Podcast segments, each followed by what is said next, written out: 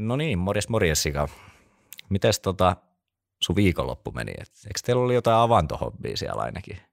Mä ainakin sain jotain kuvia tuolta. On, kyllä tässä avannossa, kyllä tässä, joo, kyllä tässä avannossa on joka päivä käyty pariinkin kertaa. Että, tota, no niin, tietenkin reenin jälkeen käydään ja sitten jos sa, toi saunakin tuossa lämmitetään, niin sitten käydään pari kertaa vielä. Että hauskaa toimintaa. Viikko mennyt tässä Jetlagissa pikkuhiljaa palautuessa, että kyllä tuossa edelleen niin pitkään herästiin kolmelta ja neljältä ja nyt, nyt sitten tämä maanantai-aamuna niin mä heräsin sitten pikkasen yli kuusi, niin kyllä tämä tässä rupeaa pikkuhiljaa taittuu, että tota noin, niin paljon on tapahtunut, paljon hyviä pelejä, liikaa tullut seurattu, NHL tietenkin aika tarkasti ja positiivinen juttu, että heti kun lähdettiin sieltä pois, niin Colorado nappasi voittoputken päälle. Kaikki näyttää menevän sillä suunnalta nyt ihan taas ok hyvin ja tietenkin sitten kirsikkana kakun päällä, niin Manua käkättimeen tuossa sunnuntai-illalla.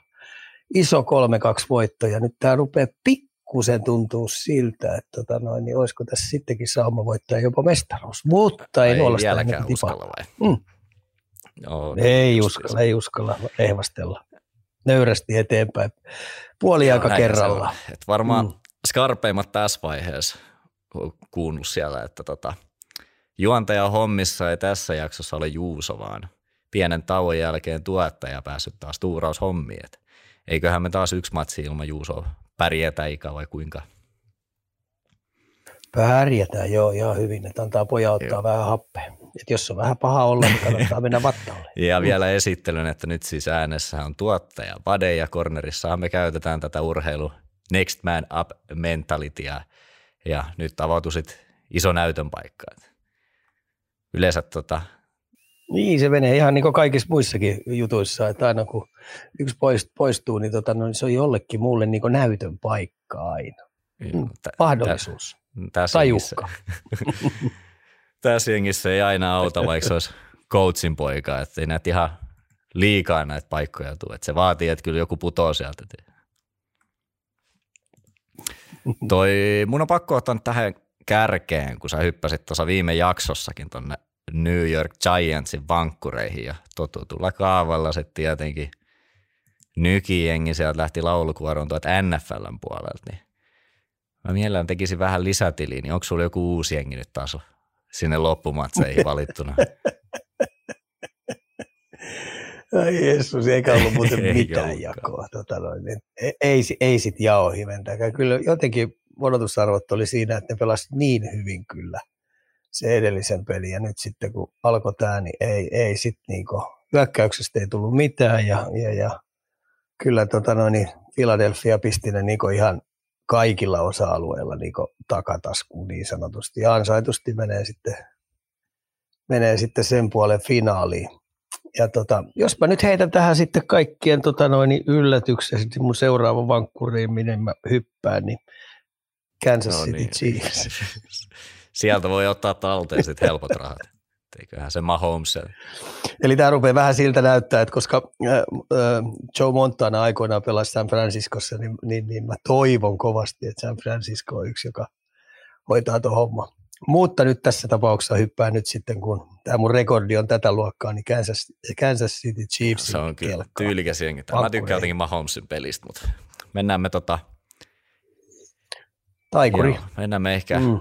näillä puheilla sitten itse asiaan. Kaljukorner. Seksikäs kuin kylmä kaurapuuro.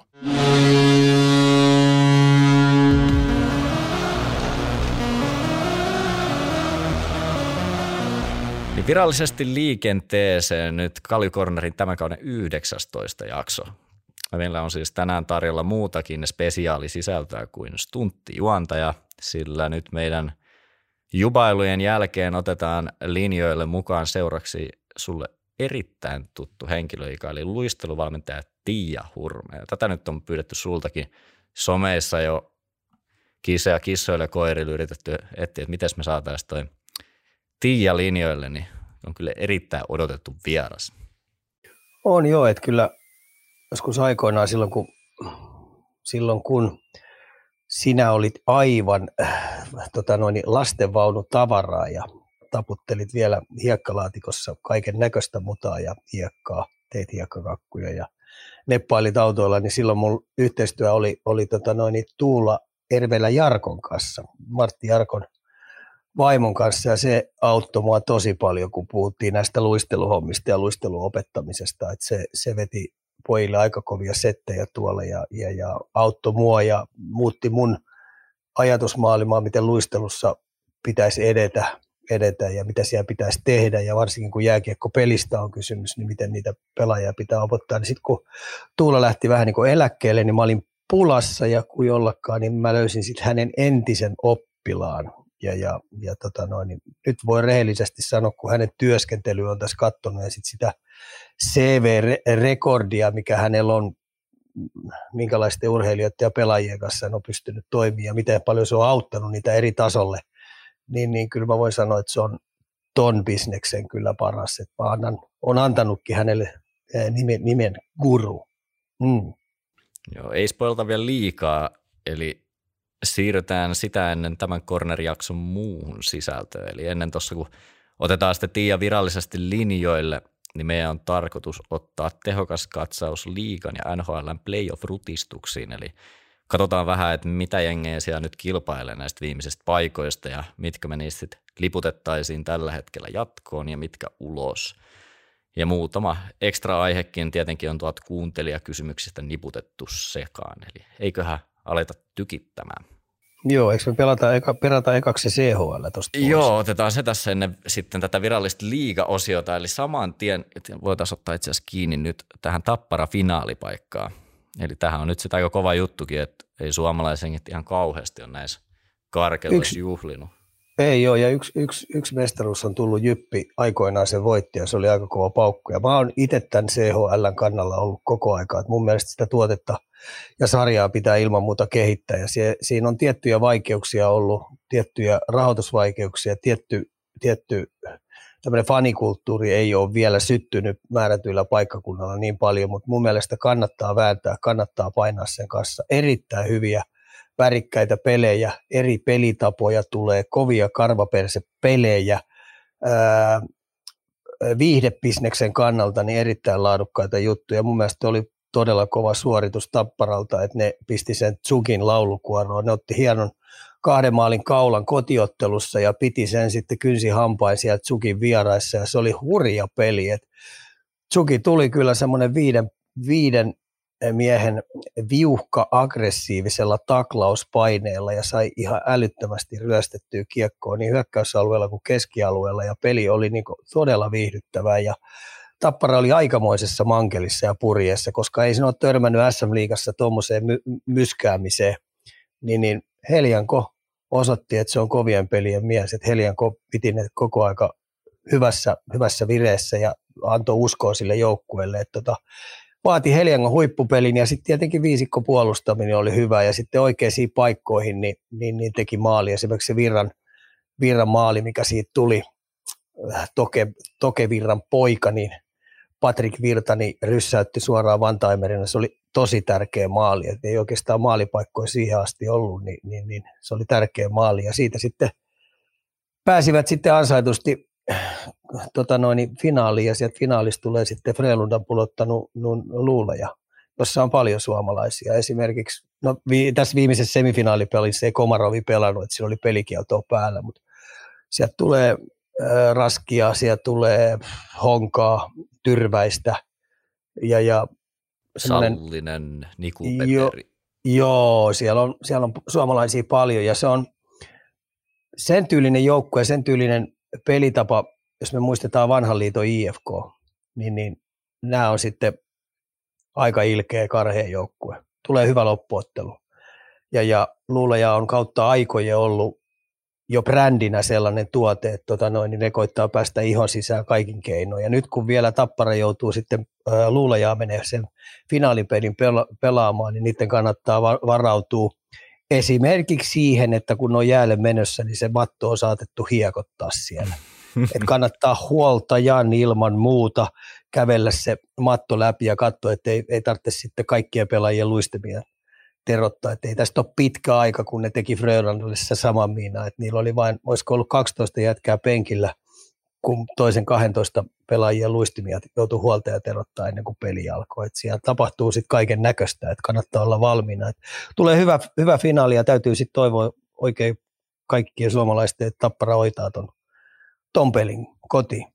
Joo, mä haluaisin tuosta luulejasta nostaa vielä sen verran, että sehän on SHL, kun mä katsoin mielestäni tällä hetkellä 11 ja nyt CHL-finaaleissa. Voiko pitää paikkansa? Voi se pitää paikkansa. Niillä on ollut tiettyjä vaikeuksia. Maalin tekemisen kanssa niillä on ollut paljon vaikeuksia. Vähän tietenkin myös jäähuongelmissakin ollut. Ja sitten siellä on muutama väärä kaveri ollut loukkaantunut.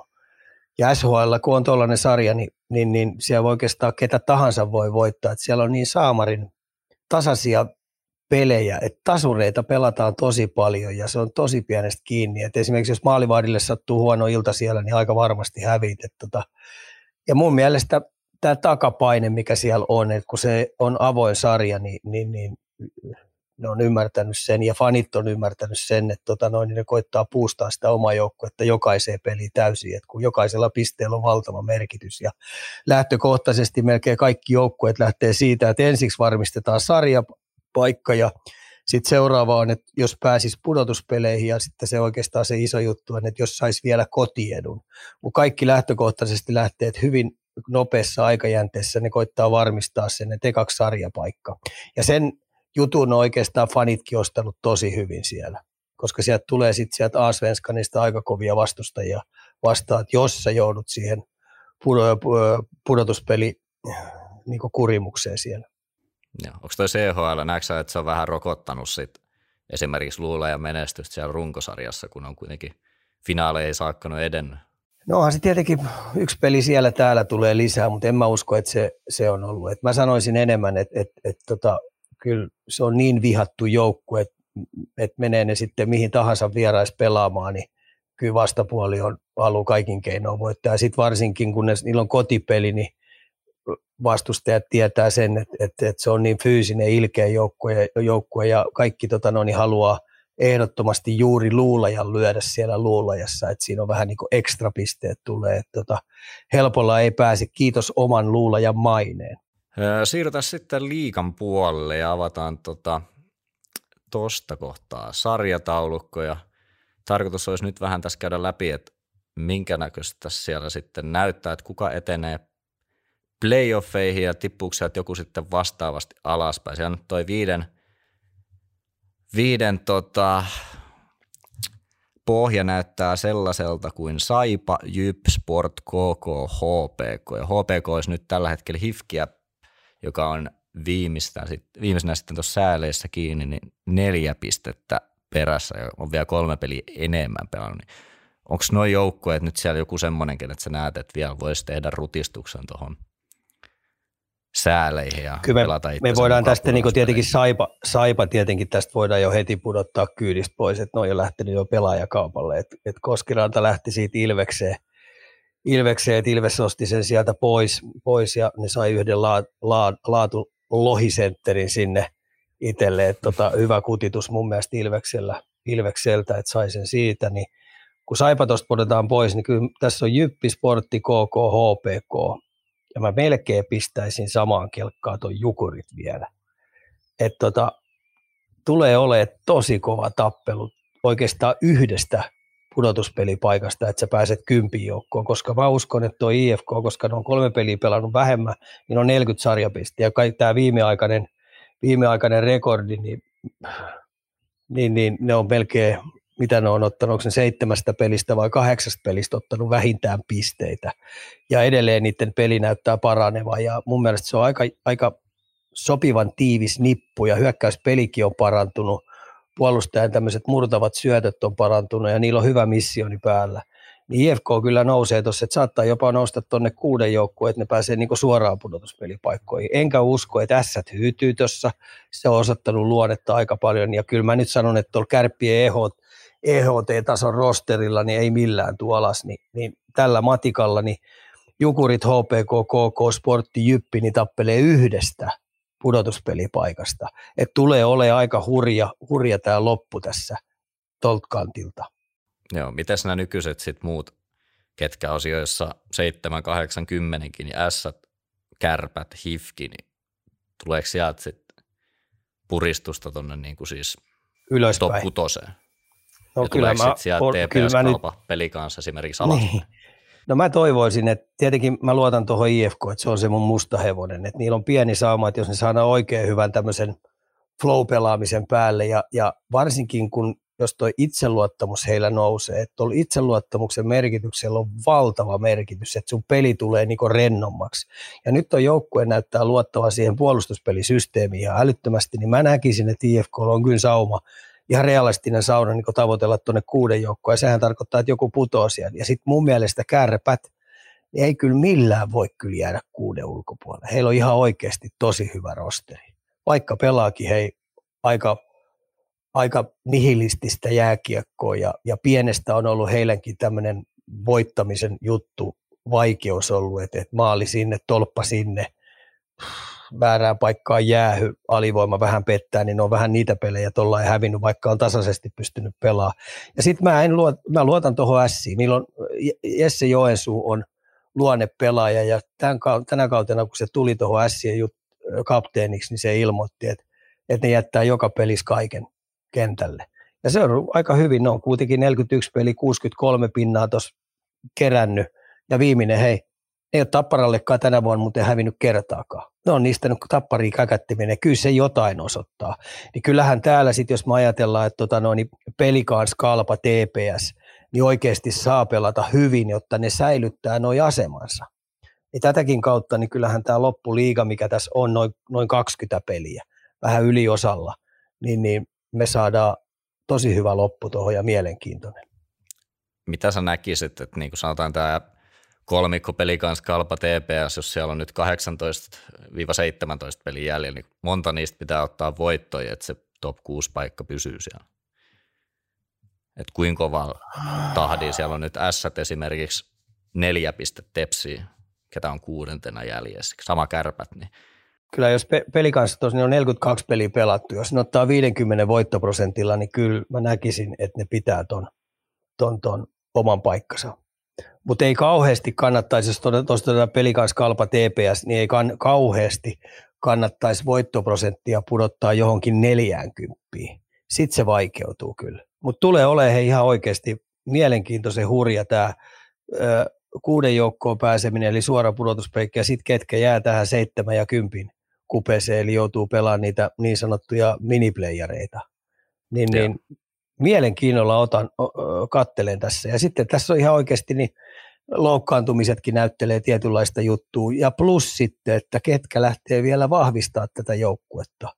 Että niin tyyliin, mitä Ilves teki. Että kyllä tässä saattaa tulla sillä niin, että et, et määrätyllä, kenellä on lompakko kunnossa, niin hankkii vielä itsellensä täsmä, täsmähankintoja loppukautta ajatellen. Otetaan yksi kat- kuuntelijakysymys tähän väliin. Tämä on itse asiassa näihin just kahteen joukkueeseen, mitä tässä vähän niin kuin nostitkin.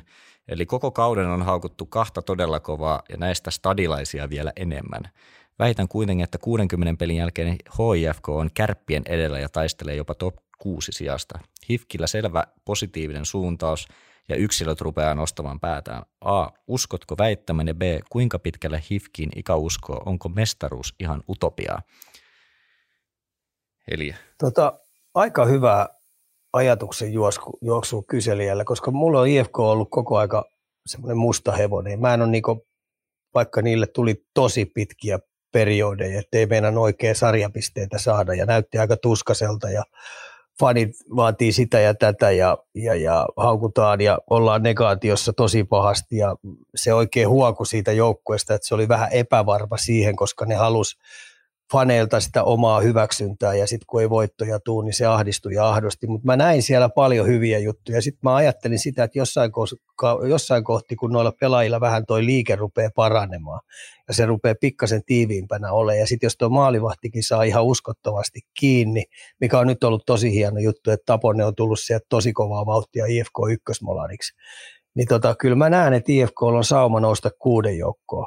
Ja sitten mutta tässä kuitenkin, kun mä ajattelen tuossa on lukkoa, Ilvestä, Tapparaa, niin, niin sitten kun ruvetaan pudotuspelejä pelaamaan, niin mä näkisin, että kyllä, kyllä kun ensimmäiset kahdeksan, sitten kun noin miniplayerit on taputeltu ja sitten me aletaan pelaa sitä neljännes neljännes välierä ottelusarjoi paras seitsemästä, niin siinä on altavastajalla sauma lyödä koviakin joukkuetta katolle. Ja sitten kun mennään sitten siihen semifinaalivaiheeseen, niin sitten me tullaan jo, että ketä on kuluttanut pattereita enemmän, kenellä on rosteri vähän leveämpi, kenellä rupeaa tulee loukkaantumishuolia, kenellä tulee jotain, jotain pelitapahuolia, niin ne on sitten aika pienestä kiinni.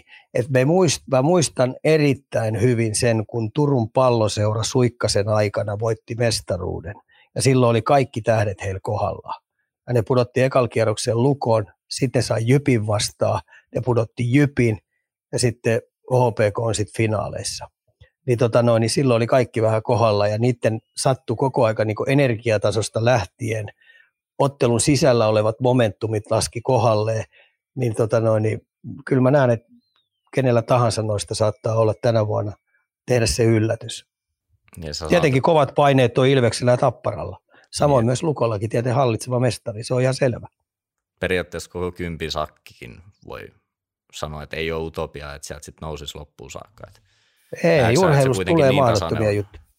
Juu, juu, että urheilussa tapahtuu isoja juttuja. Sitten kun ot, mä aina jaan tämän sillä niin, että runkosarja on yksi ot, kausi.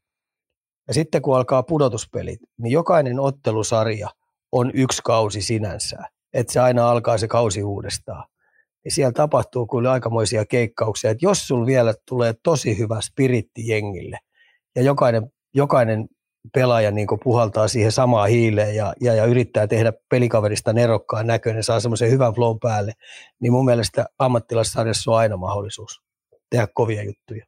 Siinä oli mun mielestä ihan napakka veto tuonne liikan suuntaan, eli me voitaisiin seuraavaksi hypätä sitten NHL puolelle. Kalju Corner, paljasta asiaa.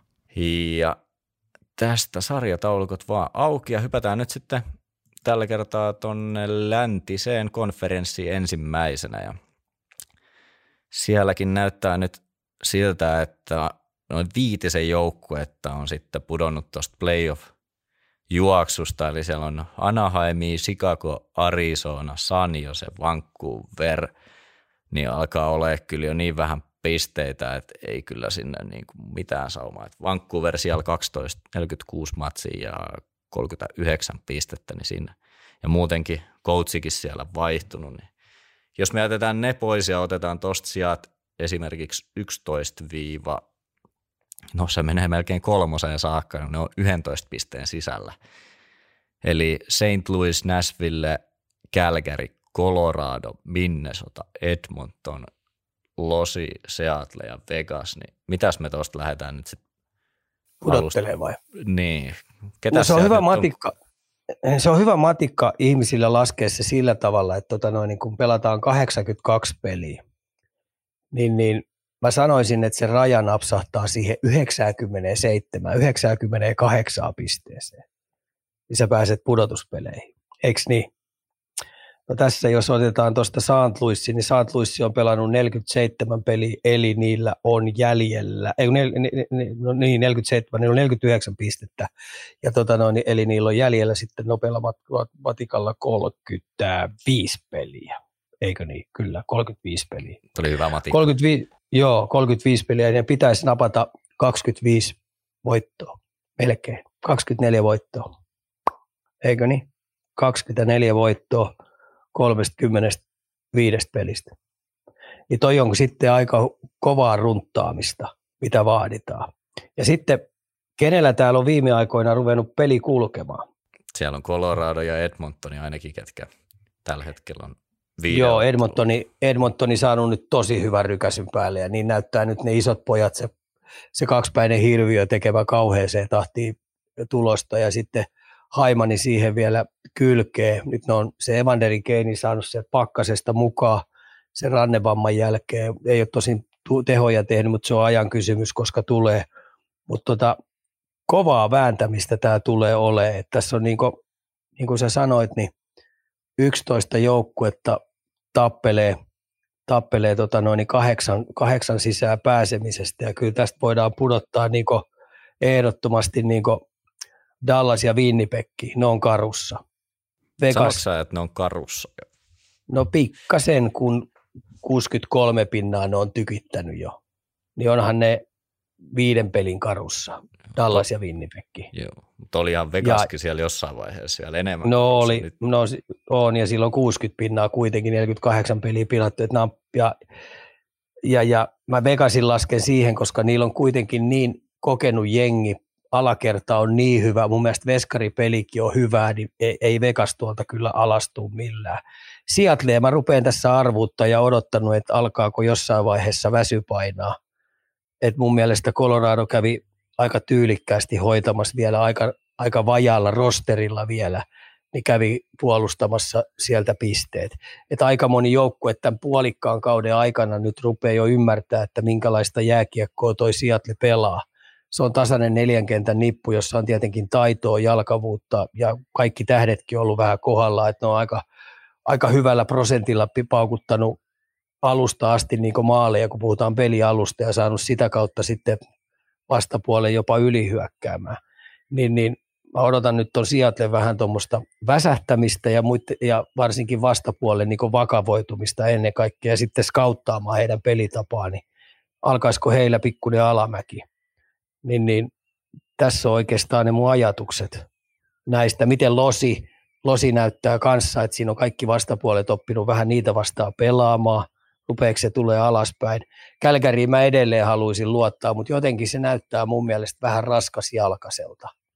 Mutta kyllä se Kälkärin rosterikin on niin hyvä. Siellä on kuitenkin niin hyviä jätkiä. Ja, ja maalivahti pelikin pitäisi olla mun mielestä sillä tandemilla kunnossa, että tota noin, niin mä haluan uskoa, että Kälkärikin on tuossa kelkassa vielä hyvin mukana, että ne nappaa itsensä kasijoukkoon. Joo, tuossa oli meidän kuuntelijaltakin tullut kysymys. Mä oletan, että on vähän tuohon Kälkäriinkin liittyen. Otetaan se tässä kohdassa oli. Eli NHL-valmentajien tavat seurata AHLstä nostettuja pelaajia. Tässä nyt varmaan, varmaan viitataan tämä Sutteri haastatteluun, kun hän ottaa se stat siitä esille ja yksinkertaisesti lukee sen ne tilastot sieltä, kun kysyttiin, että miten oma pelaaja oli esiintynyt. Taisi olla vielä ensimmäinen NHL-peli täällä kyseessä. Niin satuitko näkemään Joo, kato ja... joo. Sanotaanko näin, että mä uskallan väittää, että Sutteri on kuule aika tarkka, ketä se nostaa sieltä AHLstä, ja se on ihan tietoisesti varmaan hänen valintasakin ollut, niin mä vähän veikkaan, että se on vähän kiusotellut mediaa ja heittänyt vähän jerryä.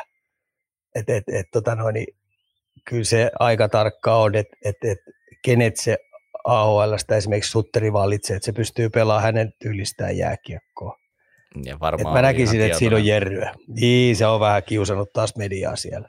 Onko sä huomannut muuten tätä samaa, että, että vähän alkaa niin kuin myös jakamaan mielipiteet Sutterin tämmöiset haastattelut, kun nyt ei mennäkään esimerkiksi voitosta voittoja olla siellä runkosarja ihan niin kuin yläpäässä, että, että onko tässä nyt nähtävissä, että voittajalla on aina oikeat vastaukset ja kukaan ei kyseenalaista, mutta nyt kun Kälkärissäkin vähän hankalaa ollut, niin siellä ehkä mediassakin ei ole niin, kuin niin silkkihansikkaa oltu sit, koska tästäkin nousi lehtijuttuja niin kuin ehkä vähän silleen niin kuin negatiivisessa valossakin, että, että ei, ei saisi puhua niin kuin omasta pelaajastaan näin ja menettää pukuhuoneen tällaisilla kommenteilla vastaavanlaisiin. Näetkö että siellä pitäisi nyt sitten ainakaan joukkueen mä näen, sutterin, mä näen Sutterin näissä kaikissa tietynlaisen logiikan. Eli tota noin, niin se haluaa ottaa pelaajistosta sitä määrättyä painetta pois, mikä Kälkärissä on. Että se haluaa entistä enemmän määrätyt puheet ja määrätyt jutut kiinnittävä häneen, ettei ne rupea niitä pelaajia savustaa aika paljon. Et sen takia sillä on aika värikkäitä heittoja ja tämmöisiä vanhan liiton juttuja, että et pitää enemmän hän – häneen kohdistuu määrätyt jutut, määrätyt krite- kritiikit, niin, niin se joukkue saa olla enemmän rauhassa. Et Kälkäri on kuitenkin näistä Kanadan alueesta, mikä on myös näitä, että se on puolittain jopa uskonto siellä. Niin se on hullua myskäämistä ja hullua niin pelaajien paineistamista ja se prässik menee aika kovaksi. Ja nyt varsinkin tässä tilanteessa, kun jokaisella pisteellä on nyt seuraavalla puoliskolla iso merkitys, niin mitä enemmän se saa sen median kohdistamaan painetta häneen, niin sen vähemmällä se joukkue pääsee. Ja niillä on ollut tiettyjä vaikeuksia, ja, ja tota noin, niin se ei ole lähtenyt niin sanotusti vielä pelaajia pakottamaan voittamista. Et kun siellä on vaikeita momentumia tullut pelissä, niin Sutteri on aika rauhassa ottanut siellä penkin takana. Et se ei ole lähtenyt tekemään mitään mullistavia juttuja tai ruvennut tietyllä tavallaan kiihkoille tai paineista tai muuttaa rytmiä. Et se on halunnut, että se kokenut joukkueen – liideriosasto ottaa entistä enemmän sitä joukkuetta pohkeeseen. Ja mä en pääse siitä millään karkuun, mutta kyllä taksikin menettäminen on aika iso juttu ollut. Se on ollut tietty sytyttävä pelaaja siellä joukkuessa, runkosarjassa, joka on, on liidannut sitä. Ja nyt kun se on poistunut tuonne Floridaan, niin se on, hauskalla väittää, että nyt Sutteri haluaa, että joku nousisi vähän samalla tyylillä siihen, mitä taksat teki viime vuonna runkosarjassa miten toi hyperdoosit, ketä tuli no Viikarin kanssa sit vaihdossa, niin miten ei ainakaan pisteiden valoissa ihan samanlaista sadan pisteen kautta on näkyvissä nyt. Niin. Ei, se, se ei oikein nyt ole istunut tuohon taksekin, tai tuohon taksekin, kun tuohon Sutterin formiin, mitä se peluttaa ja minkälaista peliä se haluaa pelata.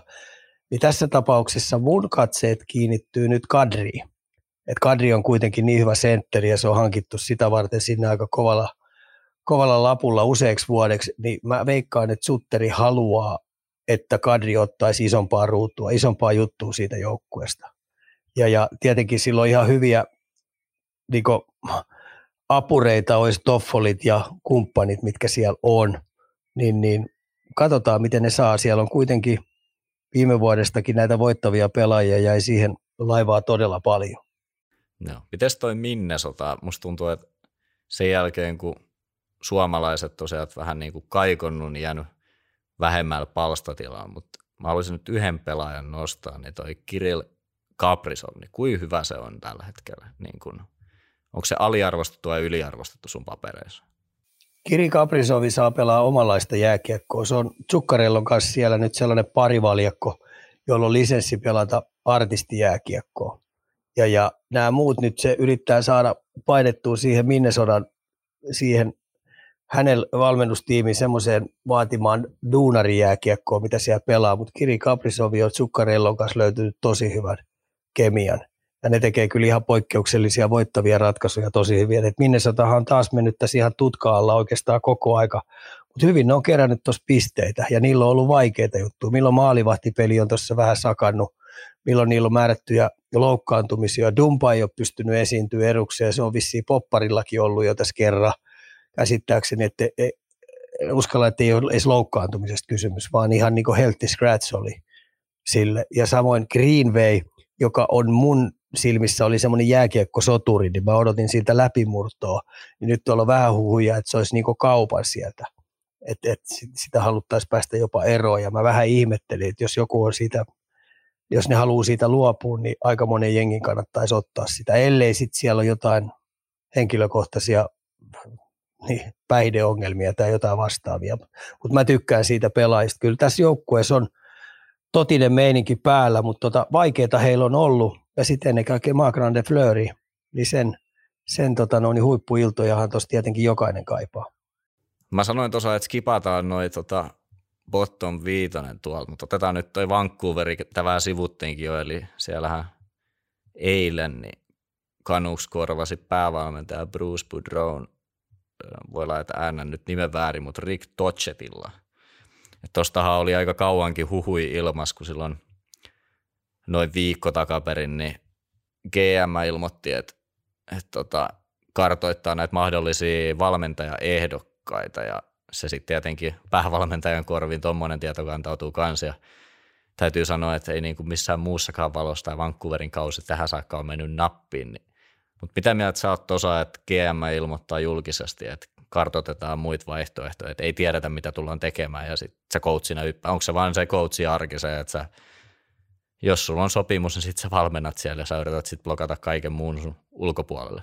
Näin se vähän menee, mutta tuossa oli ilmeisesti käynyt vähän sillä niin, että Rick Tokek oli ollut niiden valinta ja sillä oli irtisanomispykälä sieltä ilmeisesti, mitä mä kuulin tuossa, niin joku neljän viikon irtisanomispykälä sieltä TV-asemalta, missä se teki niitä kommentaattorihommia ja analyysihommia sinne, niin, niin, niin sen takia GM joutui sitten vähän niin kuin Brusea siellä roikuttaa vähän pitempää ja, ja erikoinen tyyli. aika, aika tota noin, ei, ei tyylikästä toimintaa, sanoisinko näin. Et tota, jos se päätös oli tehnyt, että Rick tulee, mutta se joutuu neljä viikkoa vähän viivyttää, koska irtisanomassa, niin olisi sitten vaikka antanut apukoutsien hoitaa sen ja kätellyt sen sitten saman tien. Mutta mä sanoisin näin, että kyllä siinä Vancouverissa on nyt paljon muutakin ongelmaa. Että siellä on arvuuttamisesta, kun puhutaan arvoista, joukkueen arvoista, niin, tota noin, niin että sen takia varmaan Rick Toke, kun nyt tulee sinne, niin, niin se, sillä on kyllä tosi kova siivous siellä päällä. Ja sitten mitä tulee tapahtuu esimerkiksi monen pelaajan kanssa siellä. Siellä on kuitenkin Horvattia nyt te puhutaan, että se lähtee jonnekin ja miten Elias Petterssoni, miten sen kohtalo, miten Millerin kohtalo, mitä tulee käymään, mutta tota no, niin tällä hetkellä niin, niin, niin kova työmaa tulee olemaan seuraavalla valmennustiimillä siellä. Ja siellä oli paikallislehtikin uutisoinut, että jotkut pelaajat on ollut raivoissaan siitä, miten kanuksi seurajohto on saanut tämän organisaation naurun alaiseksi, niin kysymys olikin, että, vaikeuttaako tämä esim. pelaajien hankkimista tai sitten niiden pitämistä. Tässä kun on nyt Petterssoni esimerkiksi jatkopahvia vastaavaa edes, niin kuin iso merkitys tollo, että jos on vähän niin kuin roskispalo tällä hetkellä toi koko leikki siellä, niin ei se kauheasti varmaan ainakaan innosta sainaamaan sit pidemmäksi ajaksi, varsinkin jos on rebuildi käynnissä. No joo, jos tässä nyt alkaa heidän uudelleen jälleenrakennus ja ne joutuu oikeasti pistää tuon koko urheilupuolen kunnoksi, minkälaista jääkiekkoa Vancouveri haluaa, minkälaisia pelaajatyyppejä ne hakee, niin onhan se ihan selvää, että kyllä, kyllä ei Vancouveri tällä hetkellä niin kiinnostavuuden huippupäässä ole. Siitä ei päästä mihinkään, koska pelaajat, sä tiedät, että jokainen kärkipelaaja, joka rupeaa olemaan parhaassa iässä ja saa vapaat paperit, eli vapaa taketti, niin tota, no, niitä kiinnostaa tietenkin fyrkka tietenkin ekaksi, minkälaisen saa, mutta sitten se toinen, että sulla on ympärillä sellainen joukko, jolla oikeasti sauma pärjätä. Että kyllä tämmöiset kokeneet pelimiehet niin koittaa kaikin mahdollisin keinoin väistellä tämmöistä kahden, kolmen vuoden jälleenrakennusprojektia. Et mä oon tässä nyt pulun silmällä seurannut tietenkin tätä ottavaa tosi pitkään ja mä oon nyt kaksi viimeistä vuotta odottanut tässä, että nyt, nyt, nyt, nyt napsahtaa niin kohdalle, mutta ei sit kyllä sit millään.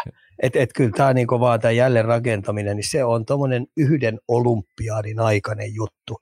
Et nuorten pelaajien kasvaminen, kasvaminen ensinnäkin runkosarjassa voittavaksi pelaajaksi, niin se on melkein neljä vuotta, taitaa y- yksi olympiadi, neljä vuotta.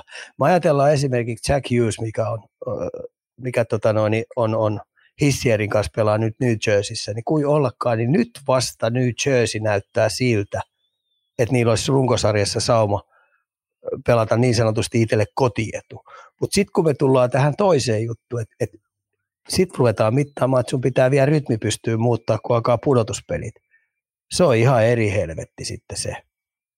Tämä on kyllä mielenkiintoista juttua. Että sen takia niin kokeneet pelimiehet yrittää kaikin mahdollisin keinoin väistellä – sellaisen, että se joutuu johonkin neljän vuoden jälleenrakennustouhuun. Se on meinaa raskasta hommaa. Tiedätkö että sä saat, sun voittoprosentti on siinä 30 pinnan, niin kymmenestä pelistä, niin sä saat seitsemän aina turpaa, niin sulla on naama norsuveellä seitsemän kertaa kymmenestä, niin se on hei raskasta. Kyllä, sulla nyt tulikin tässä näitä itäisen jengejä, niin hypätään tästä Aasinsilalla sinne siellä nyt Bostoni ihan ylivoimaisessa kärjessä. Ketäs muuta me nyt annetaan tosiaan, että näyttää siltä, että playerit ainakin on edessä, niin Carolina, New Jersey, Toronto, no varmaan Tampakin menee ehkä siihen. Mut, Älä Tampaa rupea sinne heittele. Vasilevski rupeaa näyttää ihmiseltä. Ai, uffomies vai? niin, uffomies näyttää sittenkin, että et, tota no, niin, et se on, se on niinku normi-ihminen. No, Kyllä me ta- voidaan tästä, hei, tästä niinku poistaa, että kyllä Karoliina he menee heittämällä pudotuspeleihin. No aika hyvässä letkussa. On sellainen pelitapa, että yksikään joukkue ei selviä niiden kanssa helpolla. Ne joutuu, ne joutuu niin jättää kaiken kentälle joka vaihdos, jos ne meinaa pärjätä Karoliinan kanssa.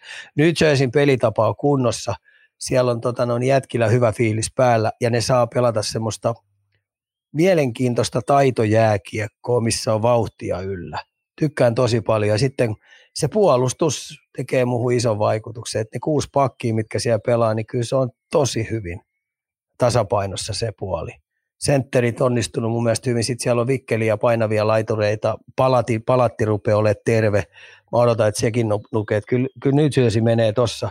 Bostoni on pakko heittää, eikä toi Toronto, vaikka ne nyt hävisi tuossa noin, niin jatkoajalla Montrealille, niin kyllä Toronto tuossa menee.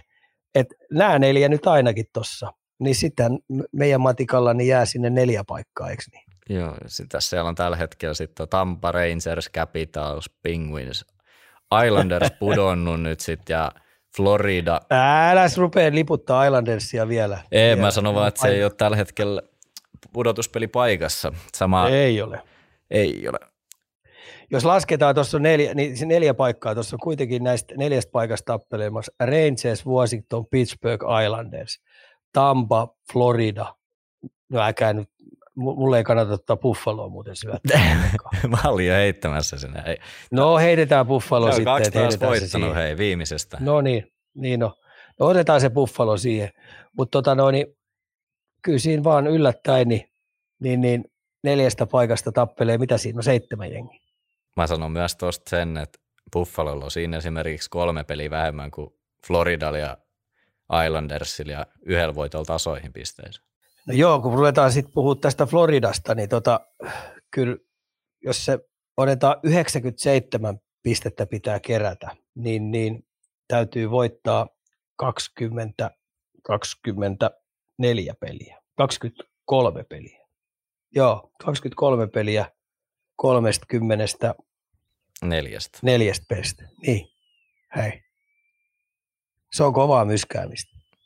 On, siinä ei varsinkaan Aika, aika monen voittoputki itse asiassa pitäisi saada, se ainakin auttaa. Joo, ja sitten kun sä ajattelet, että tässä on kuitenkin pelataan näitä oman, oman, oman puolen joukkueita vastaan nyt kanssa aika paljon. Mm. Ja e, e, jos, jos esimerkiksi Detroitille sattuu hyvä ilta, ne voittaa kenet tahansa tuossa. Jos Ottava oikeasti pelaa sillä limitillä, millä niiden pitäisi pelata, niin ei ole helppo vastustaja voittaa. Ja hei, toi Montrealikin, vaikka niillä oli jätkiä tel- telakalla, niin otti esimerkiksi Torontolta voiton. Niin kyllä kyllä Florida joutuu pinnistää oikeasti tosi kovaa.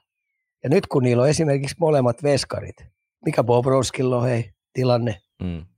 poistu, missä, missä toinen veskari, nyt joutuu niin periaatteessa kolmannen veskari sieltä ottaa. Tosin onnistui kyllä Lyon oikein hyvin siinä. Joo, täällä olikin yhdeltä kuuntelijalta tullut kysymys, että jo poffeista tuomittu Panthers nostaa päätään. Lyön tuli taustalta ja oli Wildia vastaan ottelua ja Valdia vasta ottelun paras pelaaja. Olisiko tässä tarinanpoikasta käänteinen kysymyksen asettelu? Ika, olet sitä mieltä, että Cats pelaa vielä poffeja. Miksi? Eli jos sun pitäisi nyt perustella se joku syy, minkä takia Florida tuolta vielä nousee, niin mitkä ne ne teesit? Tota, jäähypukkia ei kauheasti kannata kuluttaa. Sitten tota, se puolustuksen pitää oikeasti löytää sellainen tasapaino, että tota noin, niin rupeeko ne niinku oikeasti keskittymään koko se alakerta siihen, että ne puolustaa laadukkaasti ja antaa helppoja syöttöjä hyökkäin. Ekblad poistui viime pelistä, eli Ekblandin poistuminen on aika iso lovi. Eli miten tämä vähän repaleinen, heidän yksi isoimpia heikkouksia oleva puolustuskuusikko, niin onnistuu tämän loppupuoliskon aikana. Siihen iso kysymysmerkki. Ja sitten tietenkin niin ylivoimapeli, niin heille pitäisi tuottaa koko aika, mä sanoisin, että se pitäisi nostaa jopa 30 prosenttiin.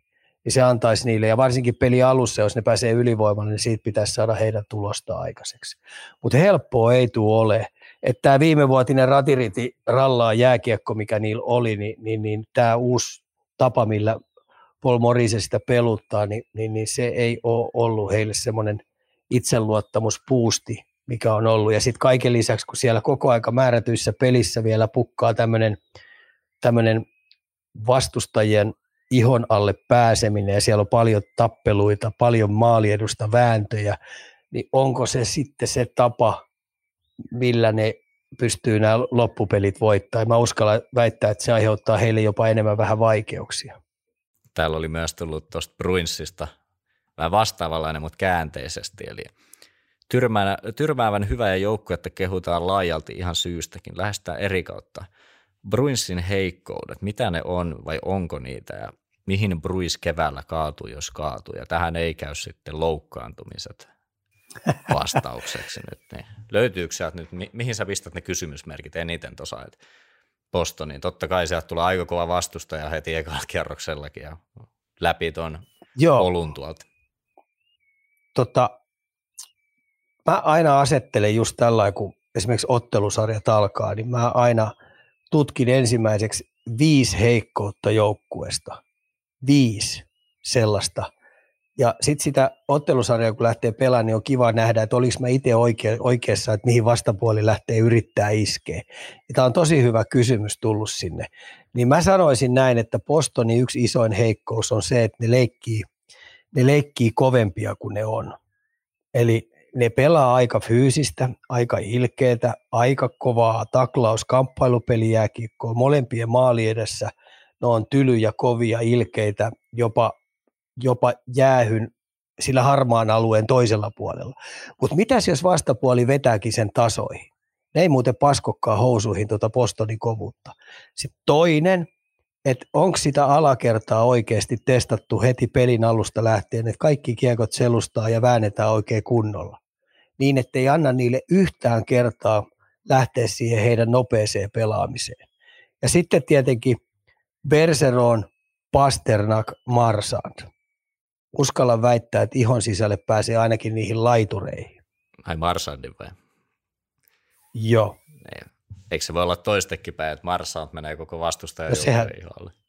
Oo, mutta kun kaikki temput, mitä Marsa tekee, niin ei tunnukaan missään, antaa sen hölmölle. Ja sitten kun tietää sen, että ennemmin tai myöhemmin tuomaritkin ottaa sen niin hampaisiin.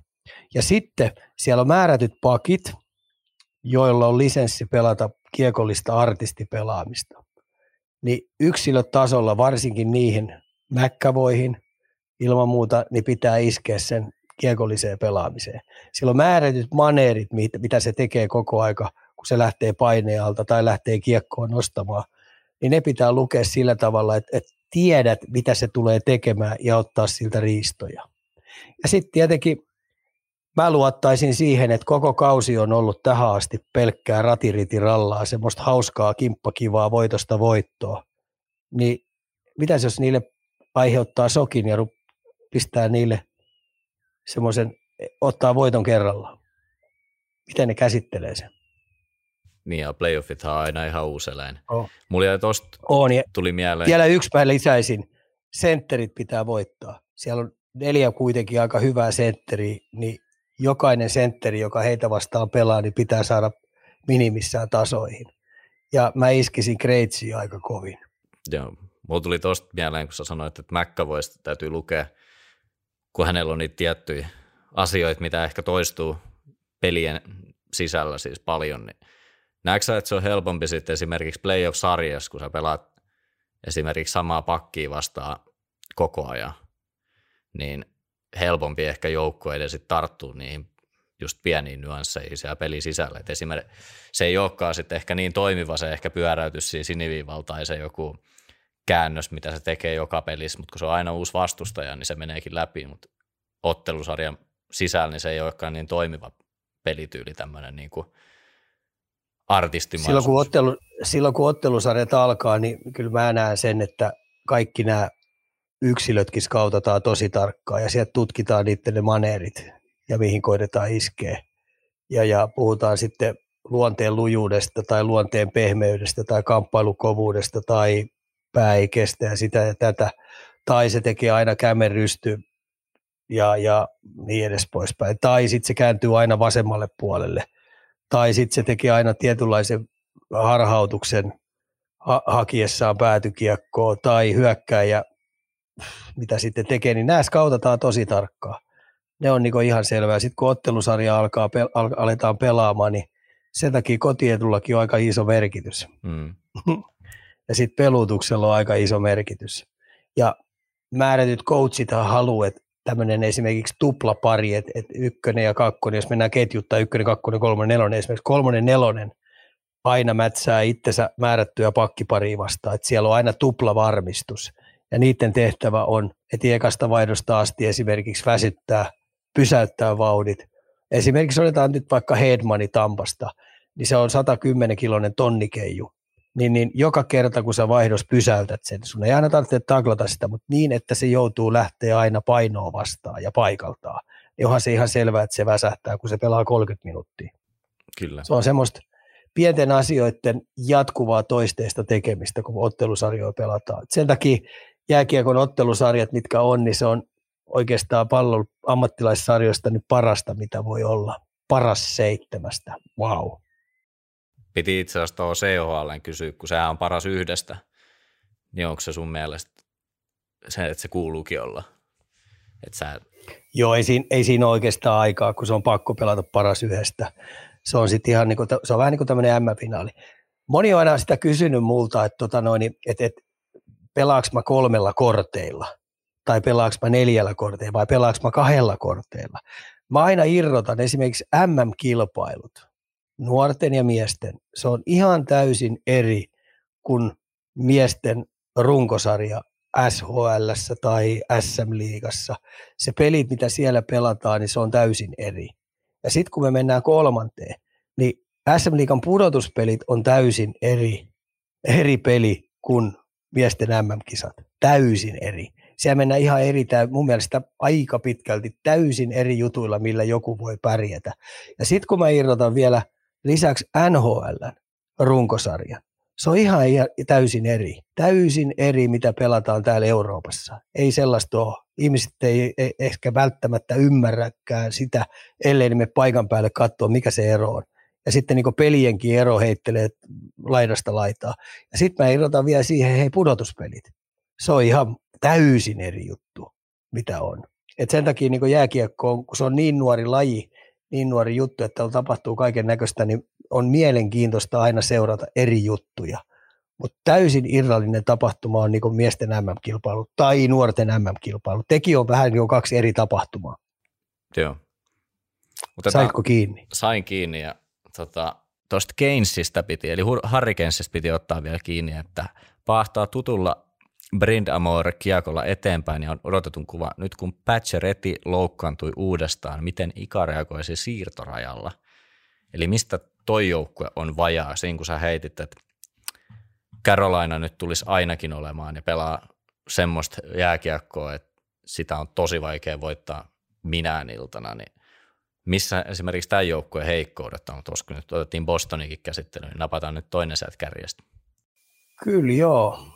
Kyllä tietenkin Patsioreitti toi sinne kokoa tai ois tuonut kokoa, maalintekovoimaa, kokemusta. Eli kyllä niiden pitäisi löytää jostain vahva luistele, vahvaa luistelevaa laitahyökkääjää. Senttereitähän siinä orkesteri täynnä, täynnä että tota, no, niin mun mielestä ihan turha mennä GMlle vinkumaan, että mä haluan vielä yhden sentterin sisään, jos siellä on jo seitsemän, kahdeksan sentteriä on jo sisällä. Niin, tota noin, niin ei oikein pysty, mutta jotain tämmöisen palatin tyylisen laiturin mun mielestä ne tarttis. Puolustajat kestää aika hyvin, mutta mä sanon, sanoisin näin, että Karoliina tullaan mittaamaan ensimmäisen pudotuspelikierroksen aikana. Se pelitapa, millä ne pelaa, niin, niin se tullaan skauttaamaan tosi tarkkaan. Ja ne ei ole pelannut kuin tällä pelitapalla. Ne ei muuttele vastapuolen mukaan yhtään mitään. Ne luottaa Brindamurin heidän omaan pelityylinsä, omaan pelitapaansa. Ne määrittää sen pelin temmon koko aika. Ja mä uskallan väittää, että ensimmäinen kierros tulee ole Karoliinalle tosi vaikea rasti. Ketä olisi tota kammovastus Karolainaa? Hmm, Tampa. Taas? Hmm, Tampa. Kyllä. Mitäs me tuolta muuten? No ei, Toron, ei, to, ei Torontokaan huono olisi, eikä Bostoni tietenkään, mutta kun on tuo karussa, niin ei siellä ole. Mutta, tota, mutta kyllä mä sanoisin, ei Pittsburghkään paha ole. Kyllä tämä tulee heille joka tapauksessa, niin vaikka voittaisikin tämän puolen ja keräisi eniten pisteitä. No ei ne Bostoni tulee kerää eniten pisteitä, mutta tota, mut, mut, mm, joo. Kivahan tässä on jo puolesvälis kautta rupeaa arvottelemaan kaiken näköistä. Niin, se on, siis Bostonia voi tosti aika vähän kattelee, että ketä sieltä olisi tällä hetkellä tulos vastaan. Toi, tota, oliko se liputtamassa nyt jotain, sen on Pittsburghi tällä hetkellä vikana kiinni, toki siellä on pelejä vähemmän kuin esimerkiksi Washington, ketä on edellä, mutta miten tämä Islanders esimerkiksi, oliko sä nostamassa sitä enää niin kuin tuolta, niin kuin oikeasti mukaan? Kyllä mä haluaisin luottaa, kuitenkin siellä on hyvät maalivahdit, mä tykkään siitä joukkoista, mä näin mä, näin, mä oon kaksi live-peliä nähnyt ja mä jotenkin tykkään heidän joukkojen moraalista. Okei, siellä ei ole maalintekovoimaa. Sitten kun Parsalli on vähän irrallinen kaveri siellä, se pelaa ihan erilaista lätkää kuin se muu, mutta jotenkin mä, mä haluaisin uskoa, että tota noin, niin tämä ei hyydy. Itse asiassa, jos tämän vuoden ei hyydy, ne ei pääse peli, pudotuspeleihin, niin tota, sieltä alkaa varmaan rebuilding sen jälkeen. Sitten niiden täytyy oikeasti miettiä toinen kausi peräkkäin ei pudotuspeleihin. Ja sitten tapahtuu jotain kyllä. Siellä on neljä, neljä viimeistä tullut Joo. nuhaan, toki kaksi jatkoa. Ja... Niin no. Joo. Voiko olla, että sä haluat vaan tuon Capitalsi ulos tuolta playoffeista, niin sen takia sä ehkä ajattelet vielä, että Islandersi no. nousee sieltä. Tällainen Capitals-vihaajana, niin, niin, niin sopisi ihan hyvin, että ne jäisi pudotuspelien ulkopuolelle. Mitä? Otetaan, ottaisin vastaan kyllä ilolla. Vaikka se olisi Buffalo, joka sieltä tulee sitten vielä. No vaikka Buffalo, ei mulla ole Buffalo vastaan mitä. Kaiken lisäksi niillä on erittäin makeat pelipaidat. Mä tykkään siitä logosta, missä on se Buffalo-kuva. Ai ne mustat paidat? Just siis ne on kyllä tyylikkä. Mun mielestä niillä on pelikin kulkenut niiden kanssa hyvin. Saisi pelaa vaan enemmän. Niin, on. Ainakin niin saisi pelata niillä. Siis se on muistettava, että siellä on hei ihan oikein Doug Thompsonit ja Alex Tack on yksi mun suosikkipelaaja. Malistessa on hei hyvä raitahyökkäjä. Käänteen tekevä kaveri. Kyllä. Viimeisenä vielä voitaisiin ottaa tähän, että mitkä, mitkä on ikan odotukset joukkueisiin, kun siirtoikkuna menee 15 helmikuuta kiinni? Mitkä joukkueet tarvitsevat vielä vahvistuksia? Tämä tuli nyt vähän tälleen niin kuin yleisellä tasolla ja nyt on varmaan aika moni joukkue, mutta mitä sinulla nousee ensimmäisenä siinä mieleen, että onko ne näitä joukkoja, ketkä taistelee vielä kynsiä hampain kiinni vai onko ne sitten enemmänkin näitä, ketkä näkee selvästi, että tämä voisi olla se vuosi, ketkä näitä sitten siirtoja tulee tekemään. No, Tullaan me näkemään. Kysymys kuuluukin, niin kysymys kuuluu, siinä on tietenkin se palkkakatto näyttelee omaa leikkiinsä, niin sitten täytyy aina jotain pystyä poistamaan jostain. No, no kysymys kuuluukin, että mitä Postoni tarvitsee, mitä Karoliina tarvitsee, sen mä tiedän, mutta Reinses mä tiedän varmasti haluaa jotain, ne on valmiit pistää isokin valuetta tiskiin. Pittsburgh tekee varmasti jonkinnäköisiä kauppoja tuossa, ihan kun puhutaan Last Danceista, puhutaan heidän tapauksessa, niin Pittsburgh tulee varmaan tekemään jopa nopeastikin tuossa. Toronto, Masin ei pysty todennäköisesti pelaamaan, mikä sen tilanne, eli Toronto tarvitsee pakkia ilman muuta, niiden täytyy löytää, tai tarvitseeko pakkeja jopa. No Tampa tietää, tiedetään aina, kyllä ne on aina jotain virittänyt tuossa. Ja aika hyvä menestys. Toisella puolella, niin, toisella puolella sitten kun mennään, niin, tota noin, niin mikä Dallas, mitä Dallas haluaa. Tuossa on Hintsi poissaolo, minä kuitenkin näkynyt ihan selvästi, että se ei olekaan ollut ihan helppoa se voittaminen, että on sen verran iso pelaaja. Winnipekki pelaa tällä hetkellä erittäin hyvää jääkiekkoa, aika voittoseinällä periaatteessa koko aika. Haluaako ne vahvistaa, laskeeko ne, että nyt täytyy paukuttaa, koska kuitenkin siinä on aika kokeneita jätkiä heilläkin ollut, että ne vois laskea sen, että mitä ne haluaa. Mitä tekee Colorado? Siellä on kuitenkin, hei, heilläkin on jätkiä telakalla aika paljon ollut tuossa ja, ja mitä ne tekee, mitä Näsville tulee tekemään. Vegasi tiedetään, että kyllähän täällä voi tapahtua mitä tahansa. Et siinä GM tekee omia sot- sotasuunnitelmia koko ajan. Mulla on sun kolme nimeä nyt, että sano liikkuuko vaiko ei. No. Ensimmäisenä Erik Kaasson. ei olisi voinut liiku. uskoa. Niin. Ei Sanotaan, että ennen, ennen kauden alkua ei olisi voinut uskoa, että liikkuu, mutta kauheasti siellä on nyt huhui ollut ja vaikka palkkapussi on, en tiedä onko se liikan kovin vai ainakin kovimmasta päästä ja täys no movement clause vielä löytyy, mutta silti siellä spekuloidaan, että se saattaisi hyvin liikkua, varsinkin jos ne ottaa siitä 50 pinnaa vielä itselle. Joo, mä uskon, että San Jose tietenkin haluaisi, että se saa lukko, koska niillä on ihan jälleenrakennus päällä. Mm. Saisi sen, niinku, sen huolen pois. Burnsistähän ne pääsi kuitenkin tuossa, mutta tota, mä sanon, että ei liiku. Ei löydy, ei löydy lompakkoa muualla, ei löydy katossa tilaa. Joo, vika kaksi on parivaljakkona Taves ja Kane. Ei kumpikaan liiku. Ei liiku. Tämä on mun... Sä näet, että ei liiku. Siinä Mä pystyisin näkemään kyllä, sel... että Tavesi lähtee. Niin, Teipsi on kuitenkin franchise-pelaaja siinä seuralla ollut kapteeni. Varmaan haluaisi lopettaa kiuran siellä ja pelata, mutta sitten joo. Mä en oikein, kun Chicago on kuitenkin mun joukkue ollut, niin mä en näe niiden kummankaan liikkuva. Että kyllä se, kyllä se, sitten toi palkka kattoo oikeastikin. Mm. näyttelee aika iso, iso tuo. Kein mä saatan uskoa, että se liikkuu. Se saattaisi liikkua. No, mikäs vielä kolmas? Ei, se oli mun, siinä oli niinku Ai, kaksi. siinä on ne kaksi, joo, okei. Okay. Mutta joo, eiköhän tästä me pistetään NR-nippu ja otetaan seuraavaksi sitten linjoille Tiia Hurme. Kaljukorner, höpinää tötteröön. No niin, tähän alkuun tietenkin tarvitsee katsojille ja kuuntelijoille, jotka Tiiaa ei välttämättä tiedä, antaa pieni esittely, että kukas täällä nyt siis seuraavan vedon aikana tulee toivon mukaan ainakin eniten olemaan äänessä. Eli kyseessä on siis taitoluistelu ja luisteluvalmentaja Tiia Hurme.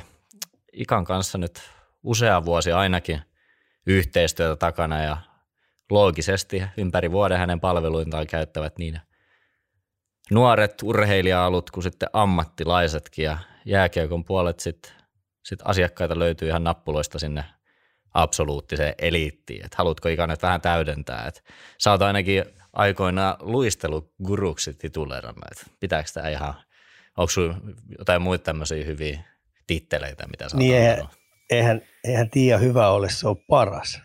Se menee sillä että no, kaiken näköistä, mitä tuossa matkalla nä- näkenyt, niin, nähnyt, niin kaiken näköistä valelääkäriä tuolla pyörii, mutta kyllä mä niin luotan Tiia ihan täysin, että sen takia kun sanoit, että meillä on niin yhteistyö ollut pitkään, niin meidän yhteistyö on sitä, että mä heitän Tiialle pelaajaa ja poistun paikalta. Eikö se ole täydellinen sitten? täydellinen. Että tota, mulla on ihan turha olla siellä pyörimässä jäällä. Että tota, no, niin, välillä voi vähän kurkkia, mutta tota, no, niin, parempi olla jaloista pois, koska aina ammattilainen on ammattilainen. Mm. Pitääkö Kiitos. sitä tiedä paikkansa, että tota, sulla vaan heitetään niitä pelaajia ja Isma poistuu sitten paikalta vai? No kyllä se, joo, joo, pitkälti näin menee. Välillä kyllä sit ollaan kahdestaankin jäällä, mutta tota, kyllä se on toiminut, toiminut tälleen aika hyvin. Että mitä pelaajia on tullut. Ika tuossa Mm. vähän meidän aikaisemmassa osuudessakin jo avasi tossa, kun me starttailtiin, mutta mitä kautta olette alun perin niin kuin tämän yhteistyön niin kuin aloittanut? Toivottavasti teillä ei nyt ihan mene ristiin. En mä tiedä, mä en tiedä muistaako Ika, mutta siis tota, sehän meni silleen, että me tavattiin tuolla Vakkella jäällä. Ei jäällä, kuin käytävällä. Ja tota, sä olit just aloittanut junnujen kanssa tekemään siellä duunia. Ja sitten sulla oli semmoisia nappuloita, ne oli silloin, no siis niitä kutosia seiskoi, ne oli silloin aika pieni, ne oli varmaan jotain seitsemän, vuotiaita.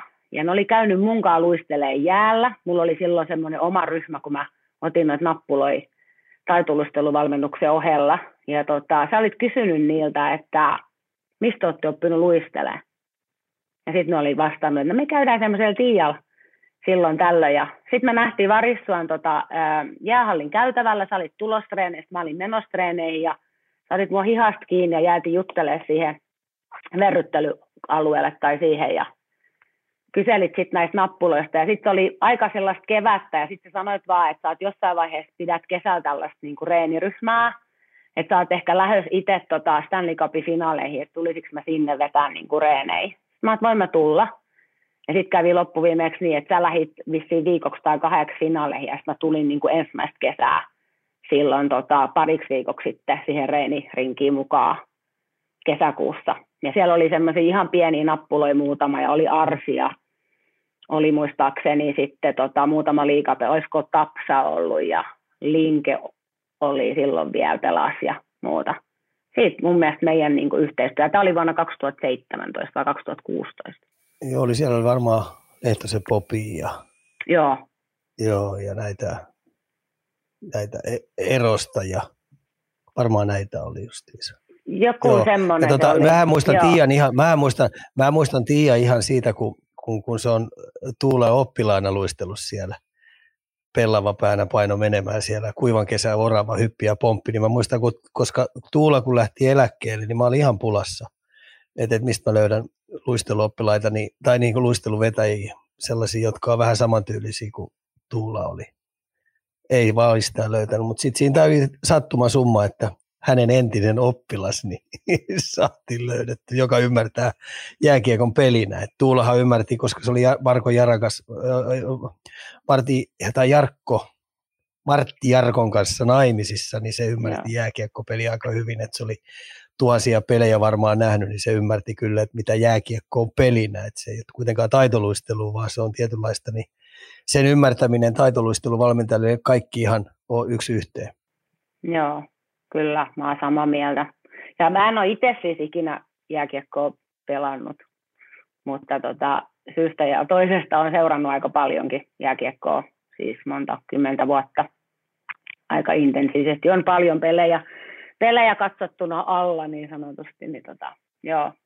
Joo, mun piti tuohon itse asiassa seuraavaksi ottaakin kiinni, että et tota, minkälaisia sparrauksia te sit niinku vuosien varrella ollut, että oletteko te esimerkiksi toisiltanne nyt sit ottanut paljon vaikutteita esimerkiksi Tiia omaan luistelureenaamiseen, onko se paljon niin kuin Ika kysynyt esimerkiksi lätkän eri asioita ja sitten vice versa tietenkin, onko Ika ottanut sit Tiialta luistelun parista kuin paljon sitten esimerkiksi niitä, että mitä esimerkiksi aikaisemmin ei välttämättä ole edes hokannut tai on tehnyt ehkä jopa väärin? No tota, mä ainakin olen ottanut sille Ika, Ikan kanssa, kun on tässä nyt saanut seurata sen treenejä näiden vuosien varrella, niin siellä toistuu aika hyvin just ne perusasiat, mitä ollaan, tai olette aikaisemmin tässä puhunutkin, niitä syöttöjä haltuottoa ja kaikki näitä, ne on aika sille järjestelmällisesti mietitty myös ikan treeneissä. Ja siellä on kahdeksikot ja sitten sinne tulee käännökset ja nämä kaikki, niin mä oon ainakin ottanut sieltä ää, niin kuin sit sitä luistelun ominaisuutta. Eli yrittänyt sitten tavallaan tehdä niitä samoja harjoitteita sen luistelun näkökulmasta, että siellä tulisi just käännökset ja ja, ja liikkumiset ja painosiirrot ja muut, niin kuin, ja vain ja ainoastaan miettinyt sitä luistelun näkökulmaa ja käyttänyt niitä paljon niin kuin sitten myös siellä mun luistelutreeneissä. Että ainakin niinpä. Ja sitten äh, vauhdikkaammat treenit, mitä se on vetänyt tota, pelaajille, niin on kyllä tosi tarkkaa seurannut ja, ja miettinyt sitä, niitä luisteluominaisuuksia sieltä ja sitten ottanut ne taas sit siihen niin kuin luistelutreeniin. Et tota, on, on siis tosi paljon käytän hänen reenejä omassa luistelutreineissäni. Meillä on tota, sillä mähän on, Tiia on tietenkin niin, kun taitoluistelumaailmasta tulee, niin siellä on mietitty niin tarkkaa, että millä tavalla pystyy vetämään sen koko esityksen läpi, että mitä se kestää kolme minuuttia, se kestää kolme, kolme Paljon se on? Miehillä, mie, niin, no, niin miehillä se on neljä ja yli neljä minuuttia, naisin neljä Yli neljä minuuttia, niin, niin mm. taitoluistelussa on mietitty tosi tarkkaa siitä, että sulla, sulla niinku pystyy, pystyt niinku vetämään maitohappo, maitohappojen kanssa niin järjetöntä vauhtia, niin kaikki yksityiskohdat on mietitty tosi tarkkaan, niin sitten taas Tiel on niin helppo, kun se on nähnyt niin pelejä niin paljon, niin, niin mä oon saanut Tialta sitä kautta niin paljon niin uusia ajatuksia siihen, että missä se oikeasti pitäisi mennä. Että meidän jääkiekko-maailmassa jääkiekko-valmentajan ei pidäkään osaa opettaa luistelua, että niiden pitäisi pitää opettaa peliä. Ja sen takia ammattivalmentajalla on ihan järjetön iso merkitys, että ne pystyy opettamaan nuoresta pitäen oikean asennon, oikein luistelutyyliin. Eli aakkosten alusta asti, mitä Tiia on puhunut, kun luist- taitoluistelusta tulee, niin ABCD – ekaksi ne perusasiat kuntoon ja sitten edetään. Ja aikuisiälläkin, mitä Tiia nyt on noille projätkille vetänyt tuossa paljon, niin kyllä se sitten kesänkin aikana niin saa aika isoja muutoksia aikaiseksi. Ja sitten varsinkin kun Tiia antaa kotiläksyjä sen kesän jälkeen, jotka on ahkerasti vennyt ja sitten ne jaksaa tehdä kauden aikana niitä toistoja, niin kyllä vuodessa kahdessa tapahtuu myös aikuisilla ihan järjetön iso muutos. Ja sitten niin päänupissaakin se tapahtuu. Mutta helppoa se ei ole. Ei tosiaankaan helppoa. Ei se tuo pururadalla se luistelu parane tai, tai tota noin, niin punttisalilla. Et luistelu paranee vaan ja ainoastaan ammatti-ihmisen opastuksella jäällä. Ja ihan oikeasti niin kerran viikko ei muuten sit riitä. Ei, ei, joo. No, tuosta me itse asiassa päästäänkin siihen punaiseen tota lankaan, mikä mun pitikin kysyä. Että et ihan maallikon termejä, jos sun nyt pitäisi avata, kun Ikakin tuossa sanoi, että et tota, siihen tarvii ammattilaisen siihen luisteluvalmennukseenkin, niin mitä sä vaikka sitten niiden ihan pienempien nappuloiden kanssa, tuossa tulikin se, oliko se luistelu ABC vai aakkoset? Joo. Niin mitä siinä sitten lähdetään niin kuin ihan alusta laittaa kuntoon sieltä nappuloista? Sanotaan, että sulla tulee nyt niin. ihan uusi pelaaja, ei ole kertaakaan ollut sun mukana, niin mitä siinä lähdetään katsomaan? No siis mä lähden katsoa niin kuin ihan siis sen pelaajan, tässä on semmoisia muutamia asioita, semmoinen, mulla on semmoinen patteristo, mitä mä niin kuin katson, että millä tasolla on. Ihan ekana niin luisteluasento. Se on niin kuin ihan ensimmäinen juttu, sen ryhti ja miten sen niin kuin, mikä on se sen luisteluasento siellä jäällä eteenpäin ja taaksepäin. Mä katson tosi tosi tarkkaan nimenomaan sen, niin kuin sen terän käytön siinä mielessä, että siellä on niin kuin, luistelu perustuu yksinkertaisesti neljään tai itse asiassa viiteen asiaa. Ulkoterän käyttöä, sisäterän käyttöä, eteenpäin ja taaksepäin ja sitten vielä painosiirto. Eli ne kun hallitsee, niin ei pitäisi olla mitään ongelmaa. Ja, mä, ja tosissaan, että katsotaan ne aakkoset, että sä osaat tehdä hyvän sisäterän, hallitset sen ja teet hyvän ulkoterän ja hallitset sen eteenpäin ja taaksepäin.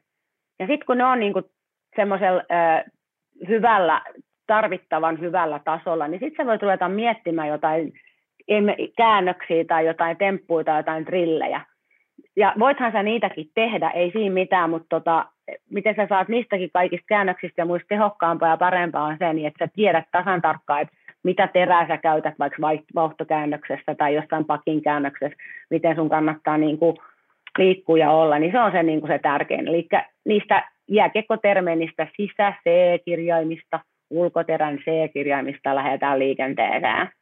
Ja itse asiassa ei se ole välttämättä aina siis pikkunappula, se on ihan kaikkien kanssa. Et ihan sama minkä ikäinen sä oot, niin kyllä me niin hinkataan niitä perusasioita tosi tosi paljon. Se olikin mun seuraava kysymys, että miten se sitten niin kun tulee näitä tätä vanhempaa ikäluokkaa, niin muuttuuko se ja miten se muuttuu, jos se muuttuu. Ja toiseksi, että sä puhuit tuossa nämä aakkosten alku pääse ABC, vaikka pitää olla kunnossa, Joo. niin kun mennään niihin drilleihin, niin koska ne pitäisi olla kunnossa, esimerkiksi sun mielestä? No siis aloitetaan nyt tästä jälkimmäisestä kysymyksestä, koska siis mun mielestä luistelu kannattaa laittaa kuntoon ennen kouluikää, siis perusasiat, opettaa ne niille, niille lapsille. että tota, se ei ole kauhean niin kuin, sillä tavalla, siinä on hirveän monta asiaa, että luistin toimii niin, että siellä on ulko- ja sisäterä, niin ne kannattaisi opettaa mahdollisimman pienenä. Sen jälkeen niitä ei tarvitse enää koskaan opettaa, ja sitten niitä voi vaan ylläpitää. Eikö niin? Ja sitten sä kysyt noista isoimmista tai vanhemmista pelaajista, että, että muuttuuko joku, no harvemmin, että samoista asioista niin aloitetaan, että ö, yleisesti ottaen niin perusasiat on niin kuin vanhemmilla pelaajilla ehkä vähän hukassa, että niitä täytyy vielä niin kuin enemmän tehdä kuin nuorempien kanssa. Ja sitten se opetus tai oppi jotenkin tarttuu niihin niin kuin ihan nappuloihin paljon nopeammin sitten taas kuin johonkin, koska sitten taas ne on tottunut johonkin määrättyyn tyyliin tai asentoon tai teränkäyttöön ja sitten täytyy siitä oppia pois ja se on aika iso homma loppuviimeeksi. Mutta siis ei muutu, perusasiat. Mä teen ehkä isompien pelaajien kanssa enemmän vielä perusasioita kuin pienempien kanssa. Eli niin, niin jääkiekossahan, niin jääkiekossahan mm. niin kuin lasten kanssa ja kaikkien noiden pelureiden kanssa, niin ei koskaan puhuta siitä, että ryhti pitäisi olla niin kuin palettitanssijalla. Niin, tota noin, niin toihan tulee ihan taitoluistelu maailmassa. Niin täydellinen, taito, tai täydellinen luisteluasento on niin kuin taitoluistelija on, kun puhutaan meidän pallopelistä, kun sun pitäisi katse ylhäällä mennä. Ei sillä lailla, että sulla on pää alhaalla ja perse alhaalla, kun nehän huutaa, että perse alas luistelet nopeammin mukaan. Niin höpö höpö juttuja, niin, niin sen takia niin toi opetuspatteristo, mikä taitoluistelijilla on, niin kun sen osaa räätälöillä, räätälöillä jääkiekkoille, eli heti alusta asti, niin hitto hei, ne pääsee niin pirskati helpolla sitten jossain vaiheessa. Kun se, että sä joudut C-junnuissa tai kun lukioikäisenä tuut, niin sä joudut kaksi vuotta opettelemaan Tiian kanssa tuolla kolme kertaa viikkoa, että sä, se peli tulee niin turvallisemmaksi niille. Ja oikeasti ne rupeaa huomaamaan, että mä pystynkin pelaamaan – 20 minuuttia niin, ettei mua hapota koko ajan. Joo, tuossa tuli tuota luisteluasentoa nyt, niin mä otan nyt siihen, että ei unohdu, niin ollaan tässä cornerissakin käyty noista liigas, tai kotimaisessa liigassa näistä päähän kohdistuneista taklauksista aika paljon läpi, tai tuntuu, että niitä tulee vähän niin kuin järjestäen, niin miten suomalaisilla pelaajilla toi luisteluasento ylipäätään, että tai voiko siinä olla jotain yhtäläisyyksiä, että se ei välttämättä ole tällä hetkellä niin kuin oikealla tasolla tai sitä opetettaisiin tarpeeksi paljon tai painotettaisiin esimerkiksi. Joo, jo, mä, mä heidän, Tiia saa jatkaa siitä, niin kun Tiian kanssa ollaan tässä pitkään tehty yhteistyötä ja muuta, niin sitten kun Tiia käy katsomassa tietenkin junnujen harjoituksia, sitten se käy katsomassa C-junnujen, B-junnujen, A-junnujen, sitten se käy liikapelejäkin katsomassa ja pelejä käy katsomassa, niin mä vein sen nyt sitten tuossa yhdessä vaiheessa Montrealiin. Ja me mentiin katsoa harjoituksia sinne, niin sä voit itse jatkaa nyt siitä sitten. joo, joo, se oli kyllä tota aika silmiä avaava myös itselleenkin. Tai itse asiassa se oli niinku sellainen, se oli mullekin semmoinen sparrausjuttu, niin että et sitten kun mä menin sinne ja mä katsoin sitä äh, NHL, äh, se oli aika luistelupainotteisia treenejä, mitä me vielä käytiin katsomassa.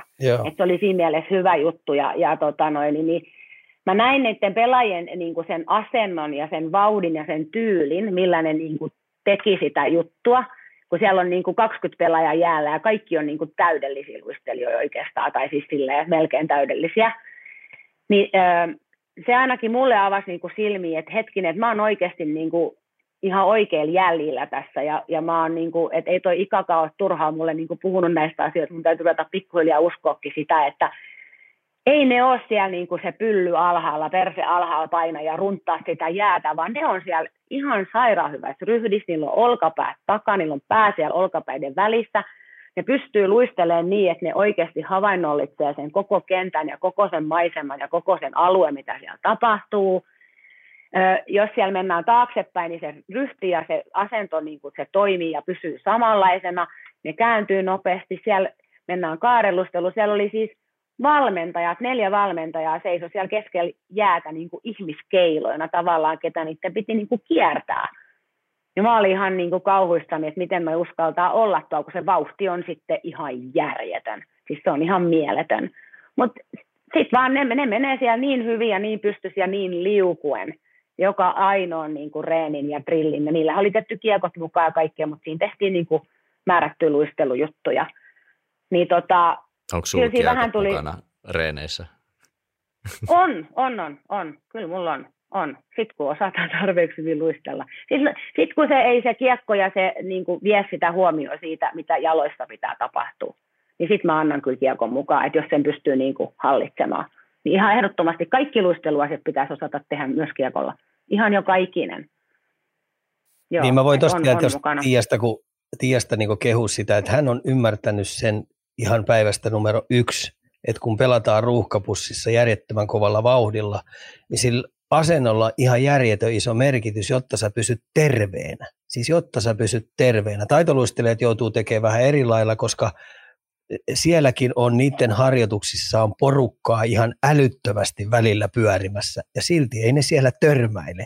Ne tunnistaa, vaikka ne luistelee takaperin, ne on tiedostanut sen alueen koko aika. Kaikki perustuu hyvään luisteluasentoon.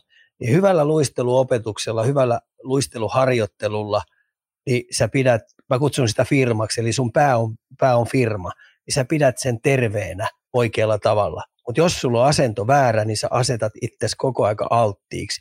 Plus, että miten lonkkien kanssa rupeaa käymään, jos sulla on asento väärä. Eli kun nyt nykypäivänä, niin tuo rupeaa jo kaksi vitosilla olemaan tekolonkan paikkaa.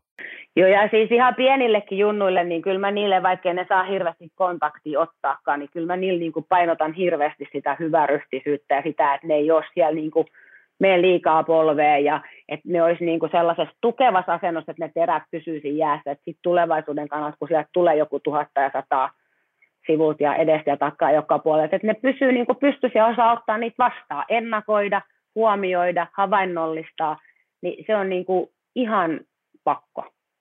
Niin ja, eikö, ja pieni, tai, mm. mun logiikka sanoo myös, että eikö junioreissa ole vielä tärkeämpää, koska niitä kokoeroja on aika, ne on paljon isommat siellä, kun tulee nämä kasvupyrähdykset ja vastaavat. Ja sitten hyvät pelaajat totta kai menee vanhempiin pelaamaan, niin painoerot on tosi isot, niin luulisin, että se olisi niin kuin yksi tärkeimpiä asioita just ainakin mun logiikan mukaan, jos en tiedä onko, tai on. On tuollahan on nyt tullut Pohjois-Amerikassa, kun on, on, Pohjois-Amerikassa, kun on nuoria pelaajia tullut, jotka on ollut isoja poikia niin omien ikäistensä kanssa. Ja no aika nyt, kun nuoria on 18-19 jätkiä, on nostettu sinne, mutta kun ne on saanut olla isoja poikia oman ikäluokkansa kanssa, siis huom kookkaita, niin nyt kun ne on tullut tuonne Pohjois-Amerikkaan, niin ei firma pysykään enää äijänä. Kun siellä on samankokoisia äijä, niin ne ei anna sulle armoa.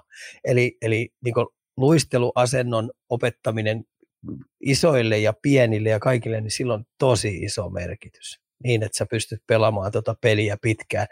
Et, et me ei tulla ikinä pääsee siitä eroon, että kun toi on viihdebisnes, niin aina pelataan taklaus kontaktipeliä, varsinkin Pohjois-Amerikassa, varsinkin siellä.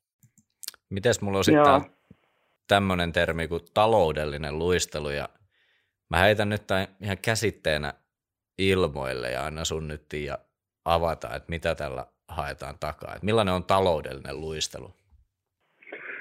No sellainen varmaan, että, että sä et niin kuin väsy. Eli sä et, niin kuin sun jalat ei rupea painaa missään vaiheessa tai sä, se ei ole niin kuin raskasta. Eli sulla on niin kuin vaihdosta vaihtoa pitäisi jaksaa mennä ja pelistä peliin ja kaudesta kauteenkin pitäisi jaksaa mennä sitten. Et, tota niin, niin et luistelusta tulisi niin kuin tekniikaltaan ja tyyliltään ja asennoltaan sellaista niin, että sä et niin kuin hapota joka vaihdossa.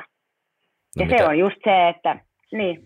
Niin mikäs nyt olisi yleisin semmoinen moka, että jos mä menen ulkojaan, niin mä oon saman tien vedän yhden kierroksen parkin kenttään, niin ai estas, mulla on pelkkää maitohappoa koko roppa täynnä, niin mitä semmoisia yleisimpiä korjauksia olisi, tai sul tulee vastaan? Niin, nostat vähän sun luisteluasentoa enemmän niin kuin siihen pelinomaiseen, siihen pystympään, eikö vaan?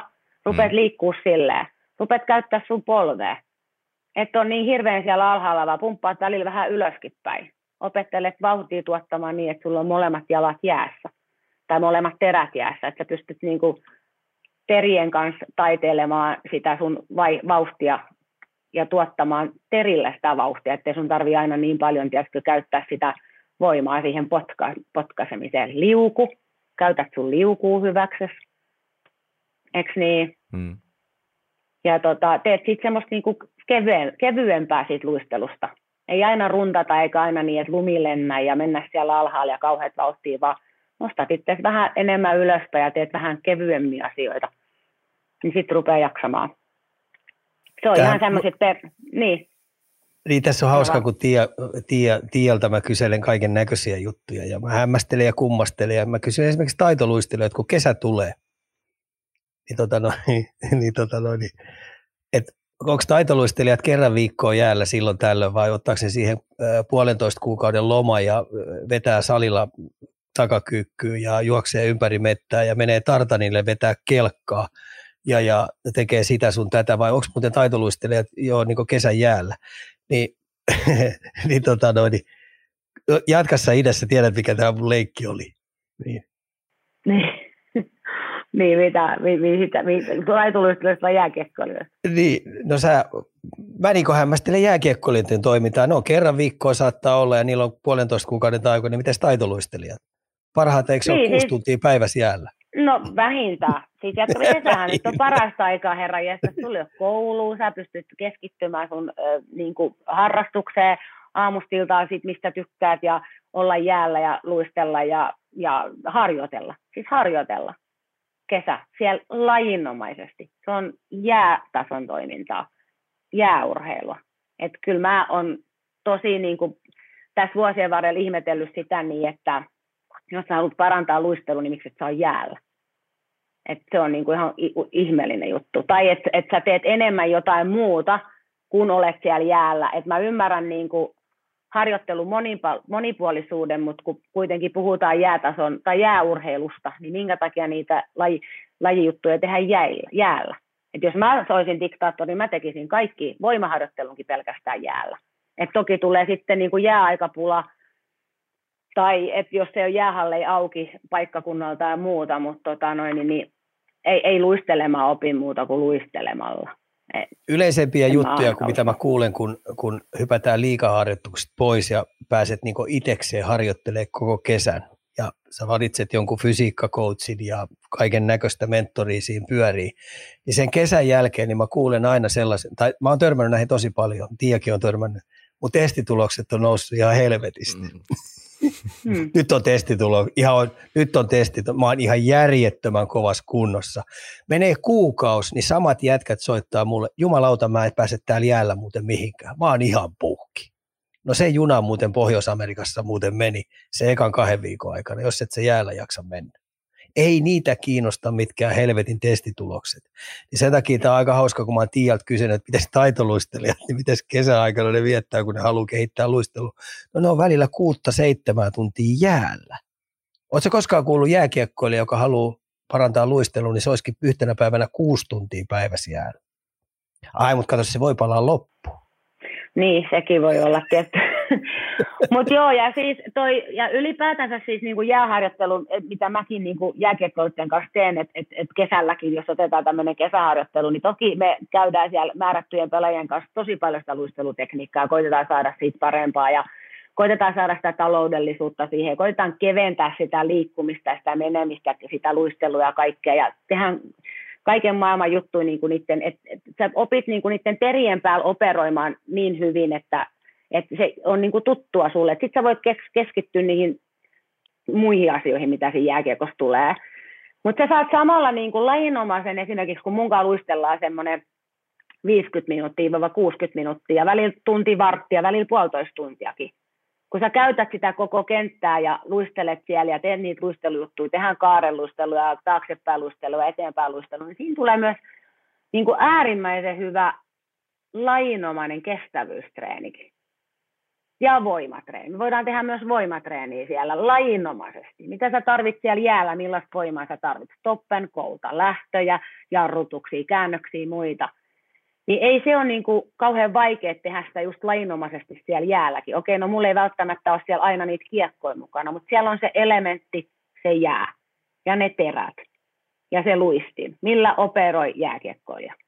Mm. Niin tota, se, sitä, sitä mä oon niin kuin ihmetellyt tässä nyt jos me ensi kesä vielä ollaan yhdessä ikankaan, niin se on sitten seitsemäs vuosi, kun mä ihmettelen, että mitä tapahtuu. Mutta joka vuosi aina joku tulee niin kuin, ja ymmärtää tämän asian.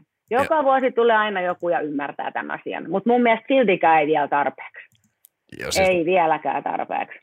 Mun piti tuohon heittää, että eikö Ika aina sano, että eka, pelataan, tai eka pitäisi jaksaa 82 peliä pelata ja sitten alkaa vasta tosipelit, niin eikö tuossa niin kuin tämä taloudellinen puoli ja se, että sä operoit mahdollisimman paljon siellä jäällä, niin palvelisi kaikkein parhaiten sitä. Onko mä oikein jäljellä? Varmaan sitä, mitä just ajoit takaakin.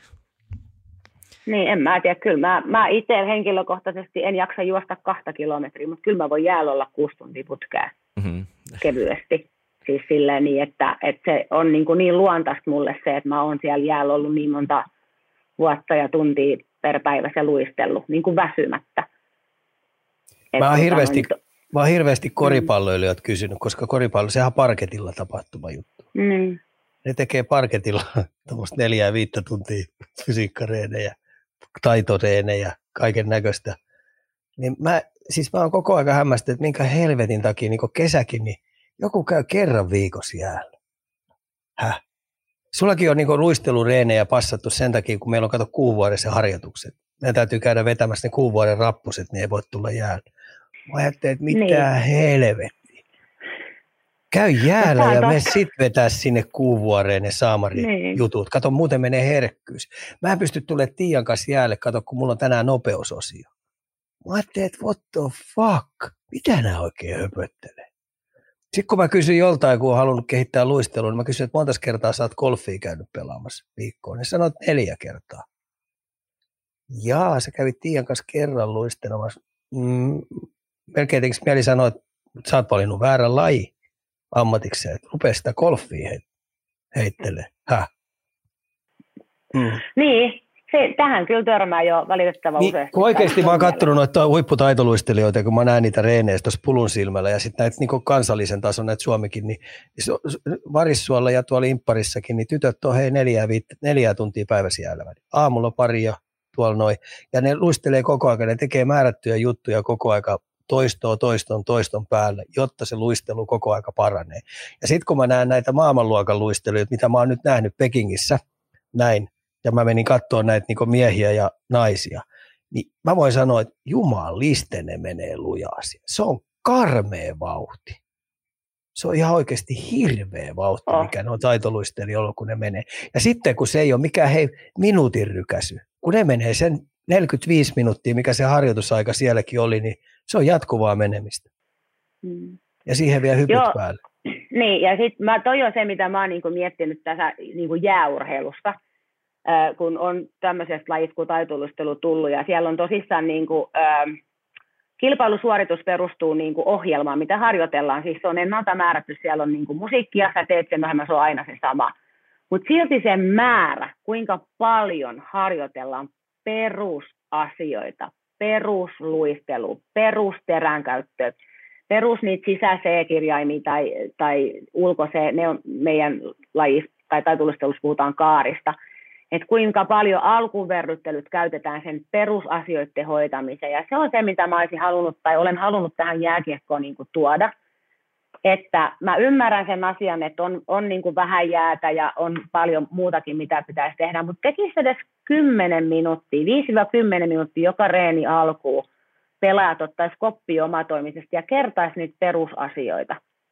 Joka ikinen reeni. Ja tota, niin siitähän tulisi jo vuoden aikaa tai viikon aikaa ja kuukauden aikaa, vuoden aikaa niiden perusasioiden kertaamista niin kuin aika iso tuntimäärä ja minuuttimäärä. Että vähän aikaa tekisi, että siellä yleensä ennen kuin coachi hyppää kentälle, niin siellä on vähän semmoista aikaa. Ja siellä yleensä niin kuin sit sillailla ja lämitään sitä kiekkoa ja jauhetaan päivän kuulumisia ja muita, mutta menisi sinne kentällä, pam, tekisi ne perusasiat eteenpäin ja taaksepäin, niin mä väitän, että se auttaisi. Et onhan noita pelaajia, ketkä ottaa niin kuin rutiiniksi joka ennen reeni myöskin sen, että kertaa ne perusasiat yhtä lailla kuin jotkut muut rutiiniasiat, mitkä tekee ennen peliä tai ennen reenejä. No sähän ylpeänä katsoit sitä, sitä tätä mun jälkikasvua, eli Arturia, kun sä mm. katsoit se, millä se aloittaa joka harjoituksen, mm. millä se aloittaa mm. joka ennen peliä, peliä mm. kun mennään sinne, niin mitä se tekee? Mm. No se tekee ne perusjutut, ja onneksi sain klipin, oli ei nyt tämän edelliset noi Stanley Cupin finaalit oli, ja oli kuvattu reenejä, ja tota noin, niin, niin kaikki muut tulee sinne reeniin, niin Arsi vetää sisä-C-kirjaimet yhden kierroksen, ja sitten tulee takaisin ja vetää ulkoterällä, ja onneksi sain siis niin kuin videota itselleni niin kuin opetusmateriaalia, että mä voin niin kuin näyttää noille pikkupojille vähän isommillekin, että näin, näin pitäisi tehdä joka kerta, että pitäisi olla itsestäänselvyys. Ja tämäkin on semmoinen tapa, mikä pitäisi niin kuin sieltä ihan puistelukoulusta asti niin kuin tartuttaa niille pojille ja tytöille. Että se, on, niin kuin se kuuluu sun rutiiniin. Se kuuluu siihen yhtäläisesti, niin kuin kun sä pistät kypärä ja hanskat ja vaatteet päälle, niin sä teet tällaiset jutut. Niin, ja siinä pitää menee niin semmoinen... valmentajan tartuttaa.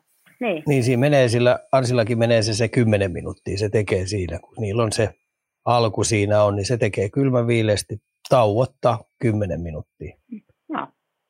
Kyllä. Ja nyt kun, me, nyt kun tuolla mä käyn impparissakin kellottamassa jonkun junnureeni, kun niillä on 50 minuuttia jäällä, niin mä saan yhteisliikuntaa siellä jollekin kahdeksan minuuttia vaan yhteensä.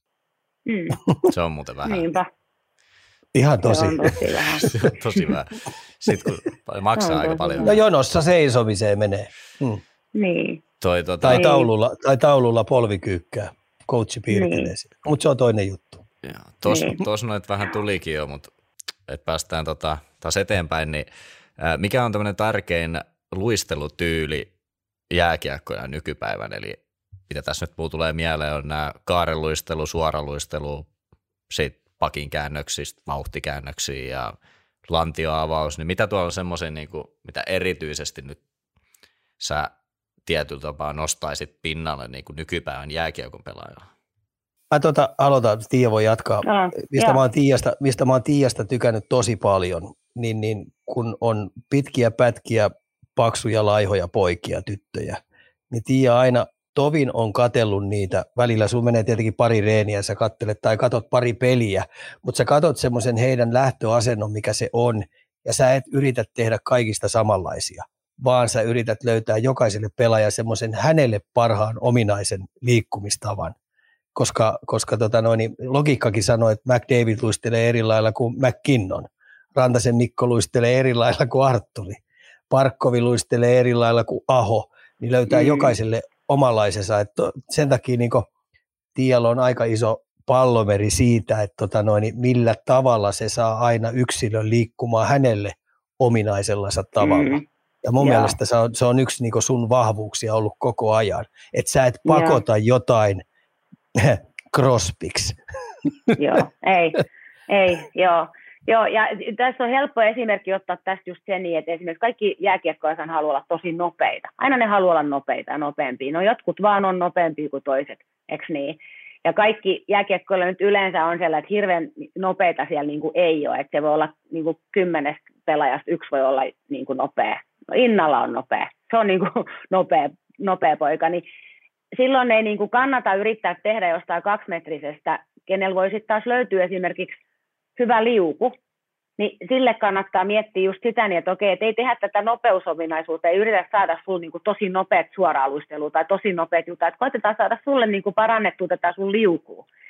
Tai jotain potkua, että se on niin viimeisen päälle teknisesti oikein se potku, että sä pystyt liukua ja sä saat sitä kautta niin vauhtia. Että sä et ole ehkä sen ensimmäiset yksi, kaksi, kolme potkua se kaikkein nopein, mutta sitten sä voit olla niin vähän ajan päästä niin kuin sen liuun kanssa taas nopeampi. Tämä on niin kuin just hyvä esimerkki tuohon, että pitää niin kuin miettiä, niin, että millainen, millainen ruumiin rakenne tai millainen tyyli tai millainen tekniikka niillä pelaajilla on niin kuin valmiina. Eikö niin? Että se on sellainen. Ja sitten siihen ensimmäiseen kysymykseen, että mikä luistelutyyli tai muuta, niin, niin tota, mä seurailen paljon, paljon tota pelejä ja, ja nyttenkin olin taas viikonloppuna Blokkivihon kanssa katsomassa liikapeliä. Ja tota, koitan niin kuin sieltä mun mielestä pelinomaisesti niin kuin asennot on niin kuin suht ok tuolla niin kuin, esimerkiksi vaikka nyt liikapeleissäkin. Mutta sitten mitä mä en ymmärrä on se, niin että sitten kun me mennään niin kuin luistelutaitoa opettamaan tai luistelutekniikkaa opettamaan, niin meidän niin kuin pitäisi pitää se samanlainen asento siinä koko ajan. Että on ihan turhaa sitten mennä sinne hirveän alas kyykkyyn tai että me saadaan jotain potkua pitemmäksi. Kun se peli on niin, kuin niin sellaista kaartelua ja vähän liukumista ja pientä spurttia ja muuta.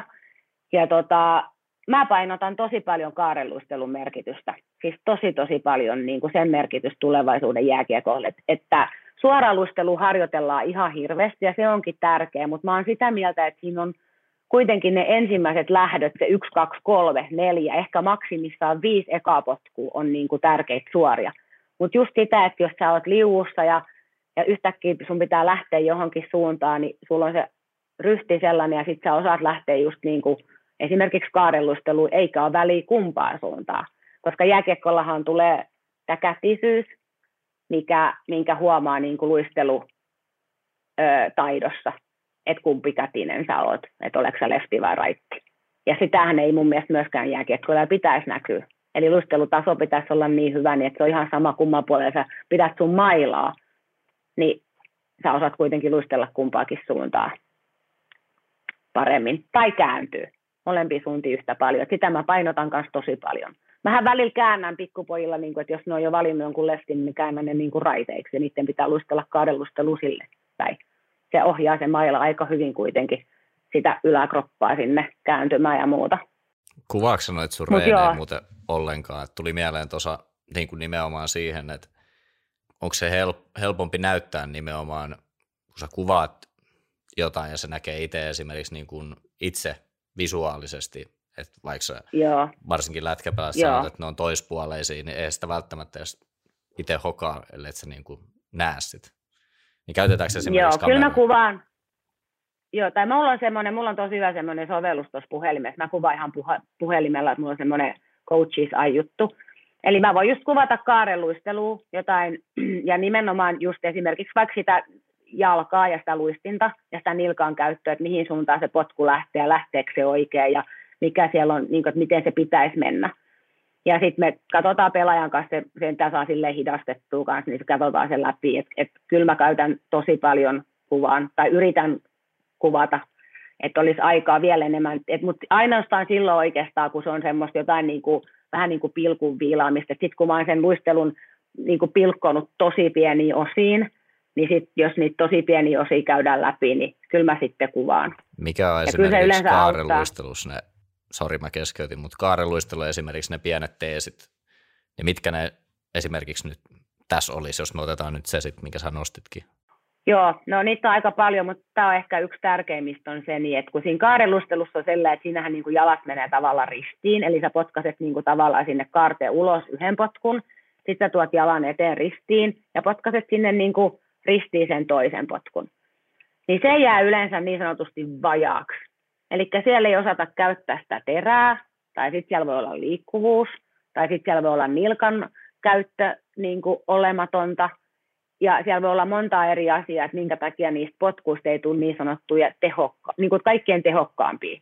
Että sä saat niin kuin vauhtia kummallakin potkulla. Että ulospäin yli, yleisesti osataan potkasta, mutta se sisäpotku jää niin sanotusti vajaaksi. Siellä voi just olla just niin kuin nilkas joku problema tai terässä tai miten se viedään se toinen jalka sinne eteeristiin, missä asennossa tai ojentuksia polvet kokonaan, osaksa aktivoida sun pakaralihakset ja osaksa tarpeeksi nopeasti siirtää sen sinne takaisin ristiin tai, tai nosteleksä jalkoja vai pidäksä jalat lähellä jäätä ja mikä on niin kuin järkevintä, niin tämmöisiä asioita me käydään läpi.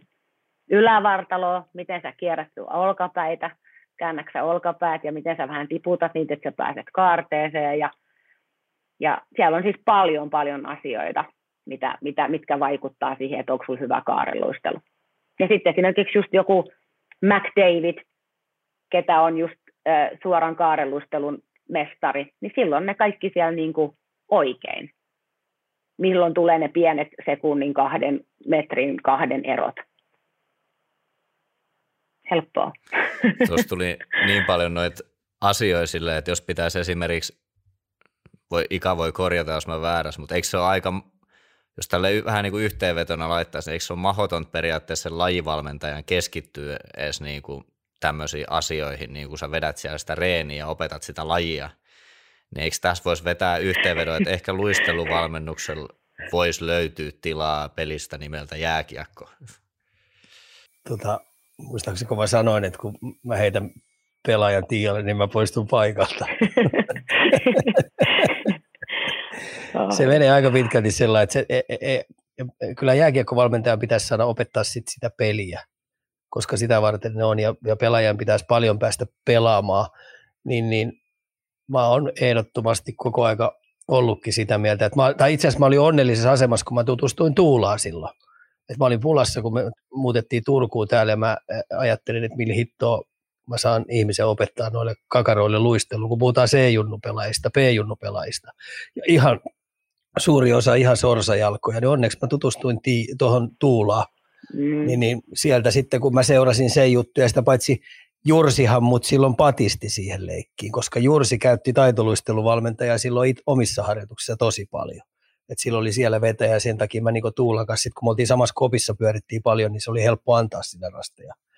Niin, niin mä oon koko aika sen tiennyt, että näillä tyypeillä, jotka on tekee eläkseen sitä, työkseen sitä ja tekee Suomessa niin SM-tason luisteluja, yrittää kansainvälisen tason luisteluja tehdä, niin niillähän on ihan järjetön pankki versus jääkiekkovalmentaja. ihan järjetön iso etu niin valmentajana. Että ei se pitäisikään olla. Sen takia niin paras keino on löytää ammattilaisen apu siihen, että pelaajat oppii luistelee, niin käyttää näitä tyyppejä.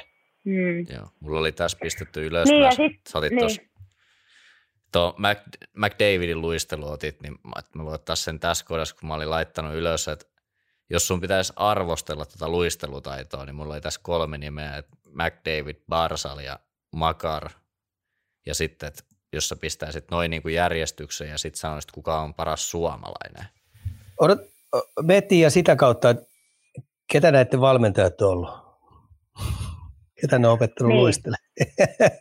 Joo, niin. No tota, tarina kertoo, että äh, siis äh, Barsali ja McDavid on molemmat junnuina käynyt mun mielestä Graatsin Victorilla, joka siis täällä oli Suomessakin viime kaudella, joka on siis vanha jäätanssija Victor ja menestynyt todella hyvin jäätanssissa maailmanmestaruuskisoissa ja edustanut olympialaisissa Kanadaa ja muuta. Ja hän on tuolla Kanadassa British Columbian alueella, Vancouverin alueella, niin tehnyt tota, luisteluvalmennustyötä, erittäin hyvää työtä, niin monta, monta, monta vuotta. Ja, tota noin, niin, niin ja äh, Mac David itse asiassa katsoin hänestä sellaisen dokkarin, joka, tota, missä hän kertoi sitä, kun hän kuntoutti itseään siitä tällistä, minkä hän oli saanut. Niin siinä oli kans, tosi hyviä klippejä, mistä mäkin niin kuin olin iloinen ja sain muutaman ideankin, niin hän oli yhden semmoisen taitolusteluvalmentajan kanssa, joka on ihan siis huippuja valmentaa Kanadassa tuolla Brian Orserin kanssa. Niin, tota noin, niin häntä myös haastateltiin just siitä, että miten kuntoutettiin sitten McDavidia tästä hänen loukkaantumisestaan ja tekivät paljon yhteistyötä ja hän kertoi niin kuin oman, oman niin kuin mielipiteensä ja jutun niin kuin sitten tästä luistelutyylistä, niin jotenkin mulla tuli semmoinen, niin kuin, että mä uskon, että siellä on niin kuin perusasiat kunnossa, kun on sieltä taitoluistelupuolelta tuotu näitä. Ja sitten tota, ilmeisesti Makarikin aika paljon on, on junnuna vaan luistellut. Joo, Näin sielläkin on tausta, joo, niin on, joo, niin. taustalla on erittäin kova ammattitaitoiset luisteluvalmentajat. Samoin kuin me mietitään Matthewsi, Marneri, ne ei kai nyt ihan oikeasti ihmiset luule, että tota noin, niin yläkerran ukko on antanut niille tuollaisen luistelutaidon. että tota noin, niin pienoakin voi tiettyä tavalla oppia ihan itsekseen, mutta kyllä tota noin, niin pienon toittamiseenkin tarvii ammattilaisen. Ja sitten on parempia ja huonompiakin va- va- opettajia niissä, mutta tota noin, niin se on vaan itsestäänselvyys tuolla määrätyille jätkille, jotka hurahtaa ja määrätyille neuvoantajille ja vanhemmille se, että sitten oikeasti me haetaan se paras mahdollinen apu. Ja, ja sitten siinä on vähän tuurinkin kauppa, että mistä semmoinen löytyy ja löytyykö sellainen oikea. tota noin, mutta silloin ihan oikeasti tuo jääkiekko menee kovemmaksi ja nopeammaksi ja, ja, ja koko aika jätkät vauhti kiihtyy ja taitoasiat kiihtyy, niin sun on pakko saada tota noin, oikein tyylinen asento ja oikein, tyyli, tai oikein tyylinen opetus noille, että sä pääset sinne eliittitasolle.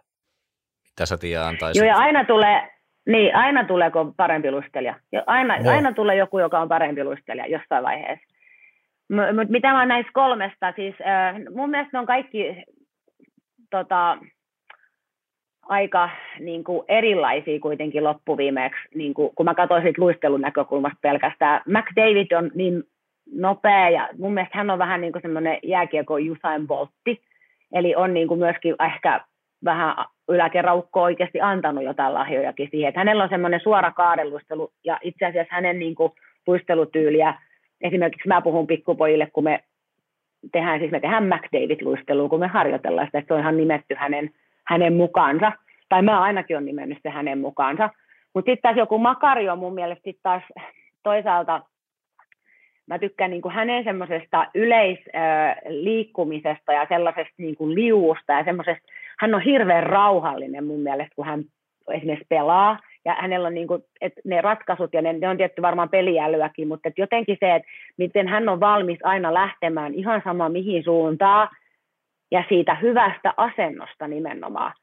Eli se niin kuin, on tosi vahvuus hänen luistelussa se, että hänen asento on koko ajan, hän on pakki, hän on hyvä, ja, ja koko ajan hän, on, niin kuin, hän voi lähteä, niin kuin, mihin suuntaan hän lähteekin sitten. Et siellä on niin semmoinen poikkeuksellinen taito, tavallaan niin kuin liikkuu niiden terien päällä ja operoida niiden terien päällä.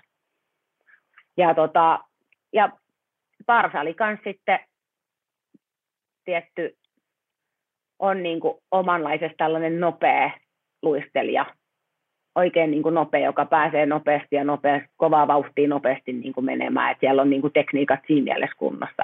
Mä tykkään myös Jeff Skinneristä tosi paljon, koska hänellä on sitten taas ihan taitolustelutausta. Hän on 15-vuotiaaksi asti harrastanut kumpaakin lajia, että sekä taitoluistelu että jääkiekkoa. Että hänenkin pelaamista on aina kiva katsoa. Mulla oli siis, ideana oli kysyä, että joku arvosana, että sitten nähdään, että annaksa kenellekään kymppiä, että voiko olla, vähän niin kuin tuossa tulikin jo, että ei koskaan täys. voi olla valmis periaatteessa luistelijana. Että niin. Kai jokaiselta jotain näilläkin tyypeillä parannettavaa aina kesällä, että lähtee jotain niin Varmaan. hinkkaamaan kuntoon. Niin. En mä, en mä kymppiä kellekään anna, mutta suomalaiset mä kyllä nostan, niin jos yksi pitää nostaa, niin semmoisen asennolla ja liu, semmoisen liulla ja keveydellä on toi Miro Heiskanen. Se on kyllä ihan käsittämätön, miten kevyesti se liikkuu ja liukuu.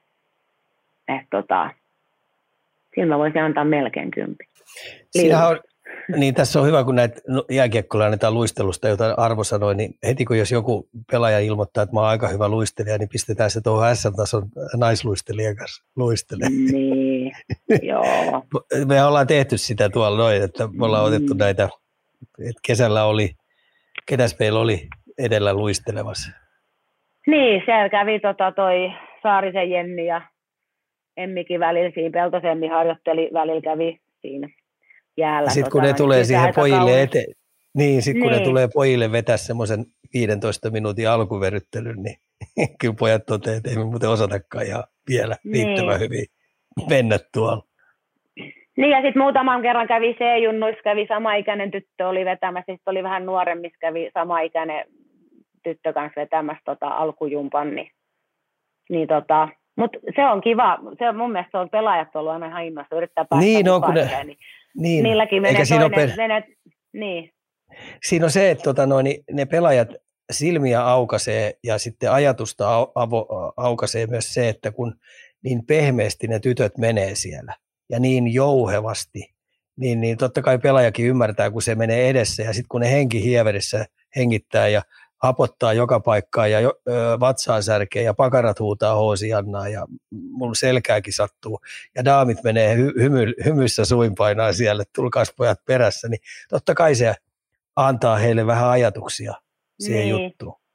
Niin, ja, ja se on heille alkuverkka, eikä heitä hapota, siis sitten vasta aletaan treenaamaan.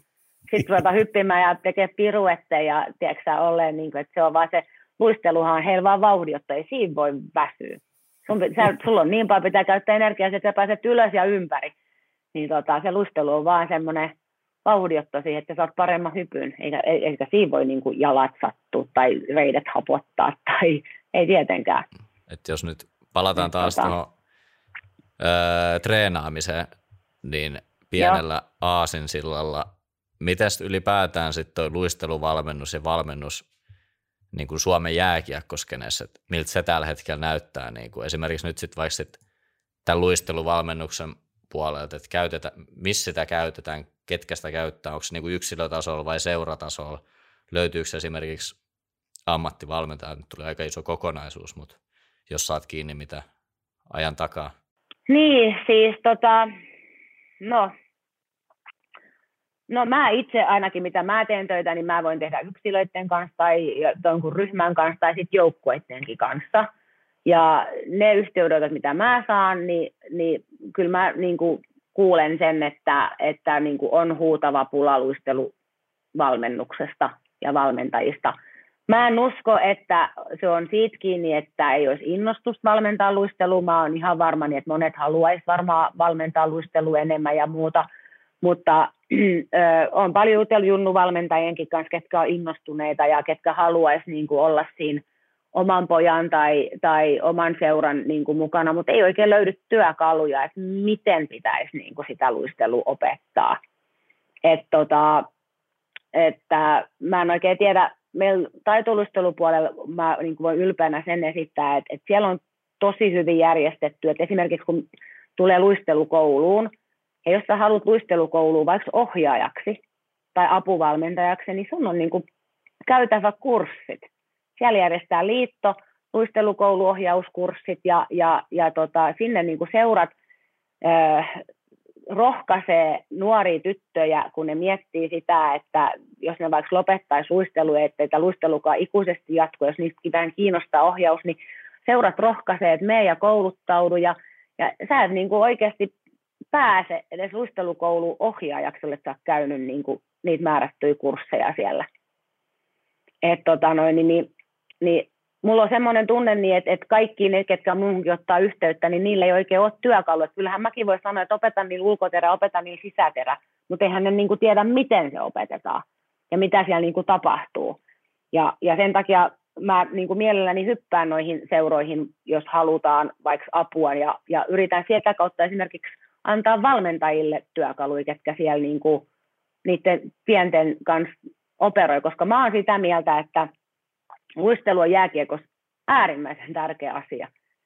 Mutta se on niin kuin helpoin asia laittaa kuntoon. Et siellä on miljardi muuta asiaa, mitä pitää oppia pelitavoista ja pelityyleistä, ja vaikka mitä ne ei edes kuulu mulle. Mut jos sä tarpeeksi nuorena laitat ne perusasiat kuntoon ja opetat sen luistelun, niin sitä ei tarvi enää opetella tavallaan uudestaan vaan sitä pitää vaan ylläpitää. Niin, tota, niin, niin, niin, niin, niin sitten mä niin peräänkuulutan sitä, että sinne, sinne luistelukouluun ja sinne nuorempaa päähän, niin paljon, paljon, paljon luisteluopetusta ihan hirveästi. Et tota, osa seuroista on omat valmentajat, luisteluvalmentajat, osalle ei ole mitään hajua, mitä pitäisi tehdä. Osa haluaa ulkopuolista apua, osas käy ehkä kokonainen joukkue, vaikka kevään tai kesän aikaa jossain ulkopuolisen luistelulla ja jossain taas, että se on ihan niin kuin riippuu siitä varmaan, että millainen valmentaja just sillä hetkellä on tai, tai, tai millainen johto tai junioripäällikkö tai mikä se seuran toiminta on. Että kyllä nyt vissiin kaiken näköisiä ja kaikenlaisia tähänkin maahan mahtuu. Tietääkö niin tuota, ikä tarkemmin, että onko se esimerkiksi, on se sitten lajivalmennus tai luisteluvalmennus, niin paljon siellä on esimerkiksi, ja missä ikäluokissa, niin ammattivalmentajia. Ja pitäisikö olla esimerkiksi enemmän niin kuin vaikka luistelun parissa? En mä oikein tiedä, kun niin kuin mä tässä jo aluksi sanoin, että en mä oikein, mä oon kaiken näköistä valelääkäriä nähnyt ja kaiken näköistä Saksan seisoja tuolla, jotka se pitää mailaakin väärin käsissä ja sitten ne kertoo noille ja näyttää vielä kaiken lisäksi malleja, niin mä oon ihan kauhuissaan, kun ne rikkoo sen jäänkin tuhannen päreiksi, niin en mä oikein luota, mä en oikein luota kuin muutamaa ihmiseen ja, ja tota noin, niin, että jos mun pitää aina mä löytää joku tyyppi, niin mä annan vaan yhden nimen tällä hetkellä. Mä antaisin kyllä Tuulankin nimen, mutta kun Tuula on eläkkeellä. että tota noin, että jos apuja haluatte, mihin mä luotan täysin, että mä tiedän, kun mä, ne lähtee paikalle, niin sitten ne ihmiset saa oikeanlaista apua ettei, ettei siellä tule niitä vääriä juttuja ollenkaan. Koska tekemällä vääriä juttuja, mitä mä on, mihin mä oon kanssa törmännyt, kun mä näen jotkut tekee, niin sen korjaaminen uudestaan pois, niin se on hei tosi työlästä. Että sä oot määrätyt maneerit saanut, määrätyt vääränlaiset tekniikat saanut, niin siinäpä on Tiialle tekemistä. Se ei ole mikään hei, se vaatii muutaman kesän hei alle että mm. se lähtee sieltä selkäytimestä pois. Mm. Koska se on aina se, että kun sä kuitenkin pelannut paljon, sä saat tietyt toistot ja sit sä hyppäät peliin, niin vaikka Tiia saisi kesän aikanakin osaa vähän niin muutettua, mutta ei se kaikki poistu, koska peli vie sut mennessään, niin sä edelleen palaat niihin sun tuttuihin ja turvallisiin mm. juttuihin. Joo. Mm. Sen takia se olisi just tärkeää ottaa ne kotiläksyt ja päivittää sitä niin sanotusti just. ylläpitää sitä juttua, että, että aina välillä muistaa sen asian. Ja, ja se on ihan niin kuin luonnollinen juttu, että, että tuossa pelissä tapahtuu niin paljon ja viikossa tapahtuu niin paljon, on harjoituksia ja muita. Ja kauden aikanakin on niin kuin kauheasti tapahtumia junnuilla ja isommilla ja muuta, mutta sitä pitäisi aina jaksaisi tai pystyisi ottamaan sen pienen hetken sinne, vaikka kerran kuukauteen, että muistuttaa niitä juttuja, tekee niitä kotiläksyjä. Ja kyllä se sitten sieltä takaisin tulee niin kuin tavallaan, että sitten kun ollaan opittu ensin vaikka jostain väärästä pois ja opittu se oikea ja, ja sitten tota, sitä pitää siis ylläpitää. Et, ja sen takia just, että mitä nuorempana sen oppii, niin sen parempi se olisi, koska sit sitä ei tarvitse koskaan enää korjata. Miten tuohon yhtälöön menee sitten toi off-ice-harjoittelu? Tuli mieleen tästä, että opitaan väärin asioita, niin eikö se ole ihan sama asia, että jos sä opit väärin, niin on tosi vaikea korjata? Mä sanoisin näin, että Tiia voisit jatkaa, kun sä nyt kerran taas olet kaiken näköisiä tutkimuksia tehnyt ja olet ollut eri ammattilaisten valmentajien kanssa liikenteessä. Mä sanoisin, että jääkiekossa, kun tuo jää, jään toimintaa, niin fysiikkakoutsit, miettikää nyt ihan oikeasti tarkkaa, millä te saatte pidettyä tuon urheilevan nuorison terveenä. Ja teetätte niille sellaisia asioita, mitkä palvelee sitä jääntason lajia. Mm. Et mä en ihan oikeasti ymmärrä, kun mä törmään koko aika siihen punttitolokset noussut ihan helvetisti, että mä oon niinku ihan järjettömän hyvässä kunnossa. Mä oon itse vetänyt puntti, punteella itteni tuhannen päreiksi. Tekoniveltä hankitaan ja kiitos vääränlaisen lajiharjoittelun, niin nyt niin nämä fysiikkakoutsit, jotka ohjaa näitä kaiken näköistä maastavetoa ja lisäpainoilla leukoja, mitä kaikkia ne siellä tekee, taljan vetämistä ja hyppimistä ja pomppimista ja sitä tätä, niin miettikää nyt ihan oikeasti, että onko siihen lajiin sitten hyötyä, palveleeko se sitä oikeasti. Tie voi jatkaa siitä, mutta tämä on mun joo, no, mä, joo, ja tämä siis, mulla on iso huoli ja sille, niin kuin, esimerkiksi tuosta kesäharjoittelusta. Ja tota, osa sen on niin kuin, jo ymmärtänytkin, mutta just se, että öö, käydään niin kuin jäällä jonkun verran ja tehdään siellä sitä lajihan peliä tai luistelua tai muuta, mutta sitten on just se jää ulkopuolinen toiminta myöskin. No, mulla ja Ika nyt on silleen, että me ollaan saman katoalla ja ollaan samalla jäällä tai viereisellä jäällä, niin me pystytään niin kuin keskenämme puhumaan, että mitä kumpikin tekee, eikö niin? Mutta kyllä mä niin kuin toivoisin, että, että sit olisi myöskin, että kun aika monella pelaajalla on sit tämmöinen off harjoitteli tai se käy täällä ja toinen käy tolla ja kolmas käy tolla ja neljäs käy tolla. Että kaikilla, ketä sen urheilijan kanssa operoi ja tekee esimerkiksi sen kesän aikaa töitä, niin kyllä kaikkien valmentajien pitäisi pystyä niin kuin puhumaan keskenään, että mitä kannattaa tehdä ja missä. Eli niin kuin tässäkin tapauksessa on kysymys jääurheilijoista, niin se on aika harva fysiikkakoutsi, joka niin kuin on kiinnostunut siitä, että mitä siellä jäällä oikeasti kannattaa tehdä sen kesän aikana tai mitä sen päivänkin aikana. Eli tota noin, niin, että ollaan vähän niin kuin kartalla siitä, että, että jos ö, pelaaja käy vaikka aamulla off harjoituksissa tulee iltapäivällä jäällä, niin mitä se kokonaisuus on sinä päivänä tai sillä viikolla tai sillä kuukaudella, tai niin kuin näin, jos halutaan tehdä tuloksia parantuu, niin kyllä niin kuin coachien pitää keskenään pystyä keskustelemaan, että mitä tapahtuu ja milloin tapahtuu, ja niin sanotusti tehdä se suunnitelma sille jääkiekkoilijalle tai sille urheilijalle. Eli tota, mulla on niin kuin yksi fysiikkakoutsi, joka itse asiassa tulee sinne jääreunalle ja katsoo, että mitä me tehdään, kysyy, mitä tapahtuu, mitä ollaan tehty, tulee itse laittaa luistimet jalkaan, tulee jäälle, nyt vaikka luistelun näkökulmasta haluaa tietää, mitä mä opetan, miten mä opetan, hei, tulee sinne kokeilemaan mun juttuja ymmärtääkin, että hei hetkinen, että hei, tässä tarvitaankin keskivartalo niin kuin ihan eri tavalla, mitä hän on koskaan luullut.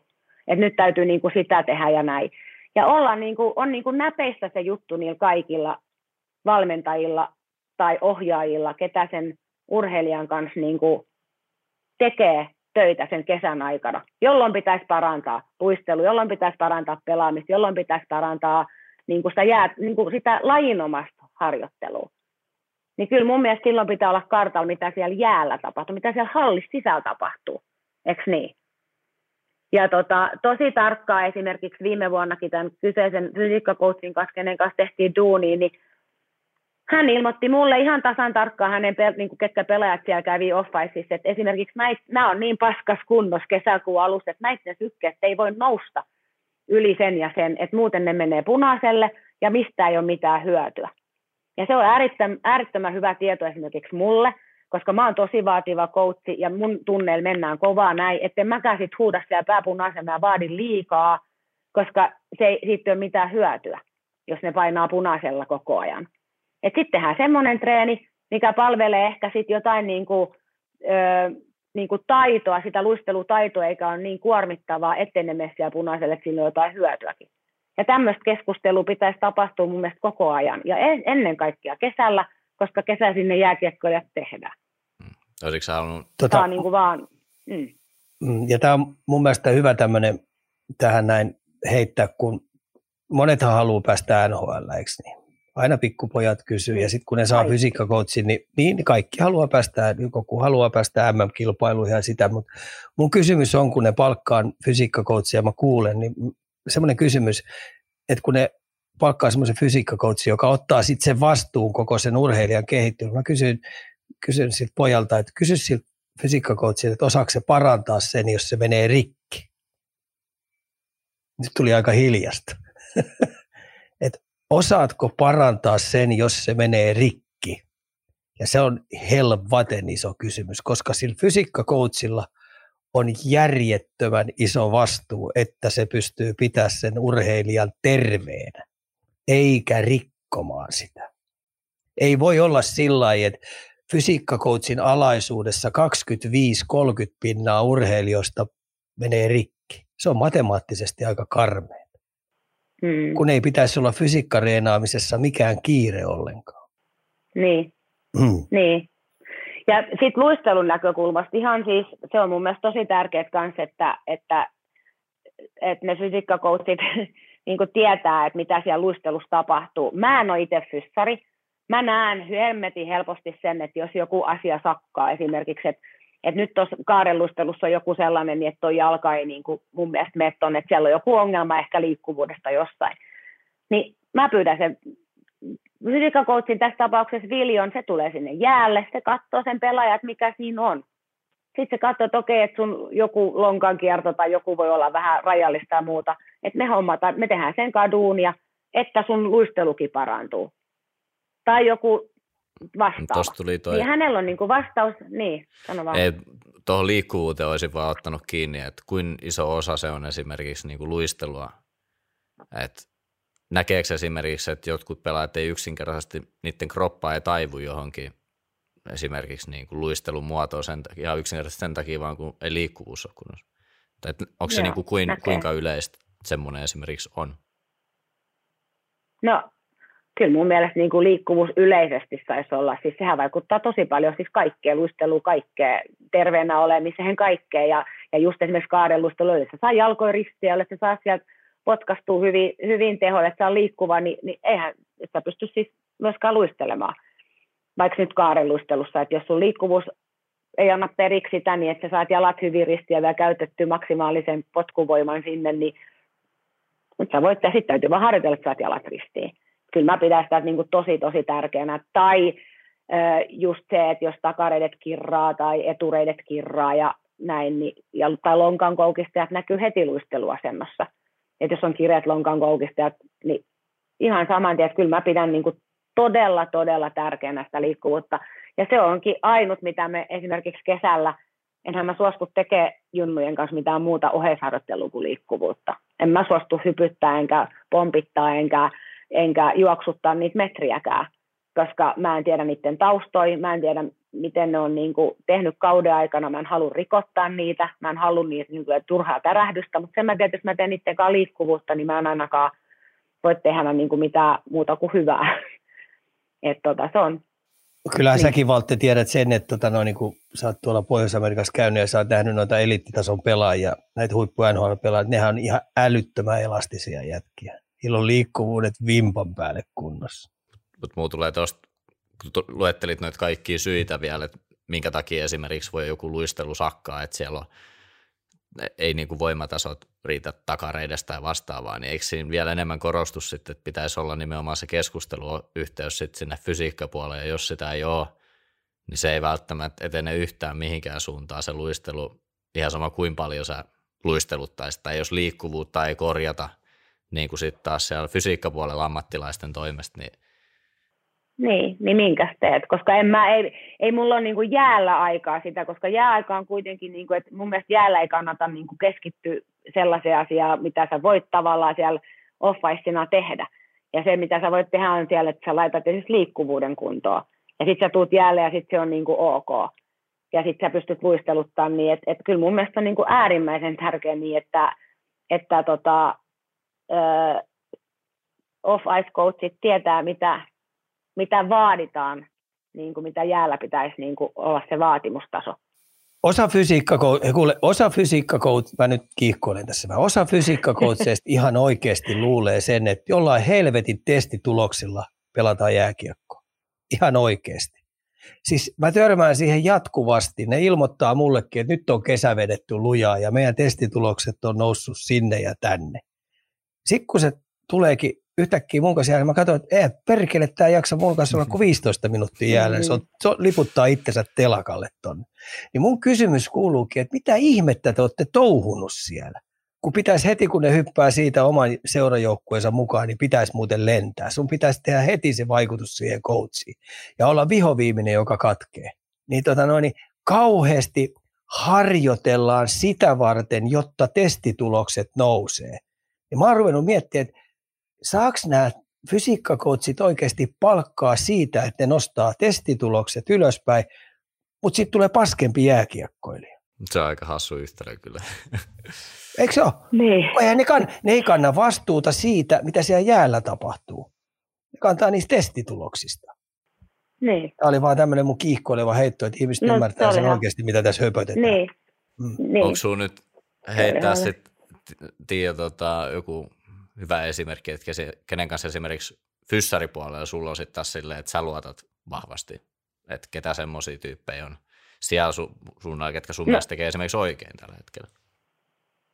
No siis, no Viljon kanssa, Niemeläisen Viljo tuo tässä sellaista, niin, tota, niin kyllä hänen kanssa on niin kuin, se niin kuin, luotto on siis silleen, niin kuin ihan täysin. Ja just siitä, että mä oon niin kuin, tosi iloinen siitä, että Viljo on niin kuin, oikeastaan ainut, jään ulkopuolinen valmentaja, joka niin kuin itse soittaa ja tulee sinne jäälle. Siis se on ollut nyt munkaan tämänkin kauden aikaa niin nappuloiden, ekaluokkalaisten ja tokaluokkalaisten niin kuin reeniä vetämässä. Ja siellä niin kuin, ö, opettelemassa sitä luistelua. Hän on itse, hänellä on tietysti jääkiekkotausta itse, mutta tota, on äärimmäisen kiinnostunut siitä, että mitä, mitä mä teen siellä ja mitä, mitä me tehdään niin kuin, mitä me tehdään pelaajien kanssa ja, ja, tota, ja niin kuin, saa sen oman tuntuman siihen, että mitkä lihakset siellä tekee töitä, miten sä joudut niin kuin, esimerkiksi luistimen sisällä, miten sun jalkaterä siellä toimii, että se onkin tasapaino ollut melkein koko ajan, sun pitää olla keskivartalo, että hän on ollut itse niin kuin tosi yllättynyt siitä ja saanut niin kuin aha-elämyksiä, että hetkinen, että nyt mä tiedän, mitä mun pitää myös salilla tehdä näiden niin kuin pelureiden kanssa jatkossa vielä enemmän. Hän sanoi, että joo, että kyllähän oikeilla asioilla ja oikeilla niin kuin tiellä on ollut, mutta nyt tämä antaa vielä varmistuksen, koska hän vetää itse ne hokkarit jalkaa ja tulee tekemään niitä luistelun omaisia luisteluharjoitteita sinne ja sitä kautta havainnollista. Ja se on ainut, ketä mä oon nähnyt. En mä tiedä, onko niin. sä nähnyt jotain. Onko joku fyssari ollut sunkaan fysiikkakoutsi joskus jää? No ei ole kyllä ollut. Niin kuin tämmöinen ulkopuolinen. No ei ole. Siis oikeastaan, no Viljosta on aika helppo sanoa, että viimeistä ymmärtää, että Viljo kuitenkin tekee nyrkkeilijöiden, karatekoiden, korispelaajien, futispelaajien, eli puhutaan niin kuin kuitenkin ammatikseen työskentelevien ihmisten kanssa, niin tekee tosi paljon töitä ja koittaa saada, saada niitä niin seuraavalle vielä tasolle, tai sitten pidentää uraa. Ja sitten Viljolle on paljon tullut niitä urheilijoita, jotka tulee viimeisenä hätäkeinona, kun ei enää oikeasti pysty oikeastaan pelaamaan tai urheilemaan. Ne hakee Viljosta sitten viimeisen tajan, ja kuin ollakaan, niin se on saanut parannettua niitä. että mun täytyy kyllä Viljosta nostaa hattu, että kyllä on se kyllä kova kurko. Että onhan se leikannut Valtte sut, tai kuntouttanut sutkin. Et mulla on viisi muksua ja kaikki, kaikki lapset se on kuntouttanut jostain. Ja kaikista on tullut ihan ok, kun on ollut jotain vammoja tai leikkauksia. Olisi pitänyt kuntouttaa sutkin. Joo. Eikö sulla, onko sun hauis kasassa? Kuntoutti se mun olka. Sehän kuntoutti mun olkapää. Yhdeksän kuukautta kesti, että pystyy lyömään oikein käden olkapää. Ei se kauan pitkä nakki ollutkaan. Yhdeksän kuukautta. Joo. Viisi kertaa viikossa. Oh, ja sitten mä oon tykännyt myös tuosta tyylistä sillä tavalla, niin että kun Viljo on kuitenkin fystari ja ammattilainen, niin se tietää, niin kun, kun se tekee niin paljon kaikkien muidenkin kanssa, niin se just jääkiekkoiletkin se pistää ne niin kuin testeihin, siis vasta puhuttiin testituloksia, mutta joka Joo. antaa vähän sitä osviittaa. Mutta nyt puhutaankin sitten ihan oikeasti, nyt puhutaankin, niin me puhutaan Paavo Nurmikeskuksesta, niin, joka on Euroopan yksi kärkitesti, niin. niin. Euroopan niin, Viljo, testikärkiasema. Niin. Mm. Sitten se ottaa ne testit, käy ne läpi ja se nappaa niin kuin tavallaan kopi siitä kesän siitä kahdeksan viikon reenaamisesta. Ja sitten se, se soittaa meille ja mullekin, niin että hei, et, et nyt on tämmöinen tilanne, että tämän kundin kanssa saa tehdä näin ja näin ja näin, tai kannattaa tehdä tälleen näin, että se on tämmöisessä tämmöisessä kunnossa, ja tämän kanssa saa tehdä tätä. Ja mä väitän, että, että se niinku palvelee parhaiten, jos sulla on esimerkiksi, sä oot niinku sen kesän kaksi kuukautta, kahdeksan viikkoa, niin sä oot sen niinku ajatellut, että sä niinku panostat siihen. Siellä on mietitty sitten tarkkaan kovat viikot ja vähän niin kuin kevemmät viikot ja että mikä on niin kuin järkevää siinä, että jollain on se suunnitelma siitä kesän harjoittelusta, mikä palvelee sitä seuraavaa vuotta ja seuraavaa kautta. Että... Joo, ja nyt ettei ihmiset ymmärrä väärin niin testituloksilla, niin mä, mä puhun nyt ihan eri testiasemasta. Että kun Paavo Nurmikeskus on, mihin mekin viedään kaikki urheilijat välittömästi, että loppuu se paskan puhuminen vaan siellä on urheiluproffat, jotka oikeasti testaa sut vimpan päälle kaikki, missä oikeasti mennään. Mm. Ja sitten sen palaverin jälkeen sitten tehdään analyysit ja jutut, millä ruvetaan eteenpäin. Ja mä tykkään ni- niistä veijareista, jotka siellä Paavo Nurmikeskon, ne ei anna mitään armoa. Eli se on sitten ihan matemaattista numeropeliä, millä sitten ilmoitetaan, että missä sä oot sillä hetkellä, missä sun aerobinen kunto on, missä sun mm missä sun kimmosuus on, missä elastisuus on ja niin sitä ja tätä. Ja, sieltä tulee, ja sitten sieltä tulee korjaussarjakin. Ja sitten kun on nuorista mm. pelaajista kysynyt, mä tykkään, kun niillä on vanhemmat mukana, niin heidän höpönäs se Kalle, kun se on siinä kuuntelemassa ja vanhemmatkin kuulee sitten sen oikean tuloksen. Ei ole mitään mututietoa. Niin aika hiljaiseksi vetää. Ja sitten onkin kysymys, että mitä poika rupeaa tekemään tai tyttö rupeaa tekemään. Valinta on sitten urheilijalla. Mm, ja perheellä, että mitä niin, sitten perhe, tehdään. Niin. niin. Jotta niin, ei nyt mennä niin. ihan... Joo, ei siellä... Niin, oli sanomassa, niin. että nyt mennä ihan tota, pelkästään nyt sinne fysiikkareenaamisen puolelle, pysytään luistelussa vähän, niin onko onko siinä luistelussa sit sama tämmöinen suunnitelmallisuus, esimerkiksi ottaa nyt sen kesän kahdeksan viikkoa niin onko siinäkin sitten selvät stepit, mitkä sä pystyt esimerkiksi sit, niin kuin vastaan suuntaan heittää esimerkiksi sinne Joo. off-ice-puolelle, että okei, teidän suunnitelma on nyt vaikka ensimmäistä, kun sä oot tehnyt kartoituksen tai tunnet sen pelaajan jo, niin onko teillä ihan selvä plääni, mikä esimerkiksi nyt tänä kesänä korjataan ja ollaan ehkä vähän enemmän kuin se yksi tunti viikossa jäällä?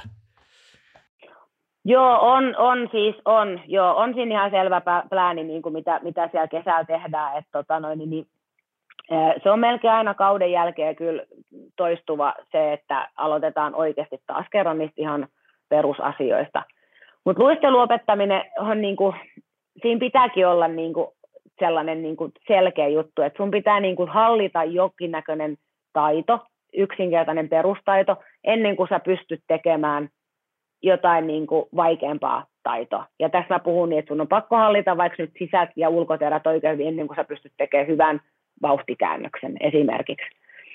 Mutta tota, kyllä se kesän aikaa menee, niin kuin, menee tota aika järjestelmällisesti, mutta kyllä me yleensä siinä alkukesästä aloitetaan niistä perusasioista ja ja, ja tota, kerrataan niitä ja sitten kerrataan kaikki ne, ne luistelutyylit ja luistellaan tosi paljon takaperin ja, ja kaikkea muuta. Ja sitten me kiinnitetään ruuvia aina niin kuin sit siihen sit loppukesää, että laitetaan vähän enemmän sit vauhtia niihin harjoitteisiin ja vauhtia siihen tuntiin ja, ja ruvetaan pitämään 50 minuutin luistelua ja siellä kiinnitetään vähän ruuvia kanssa ja kaikkea. Et kyllä se on ihan, ihan niin kuin suunniteltu, suunniteltu juttu. Et tietysti mun mielestä niin kuin jääntason toiminta ja luisteluvalmennus on, sen pystyy tekemään tosi monipuoliseksi.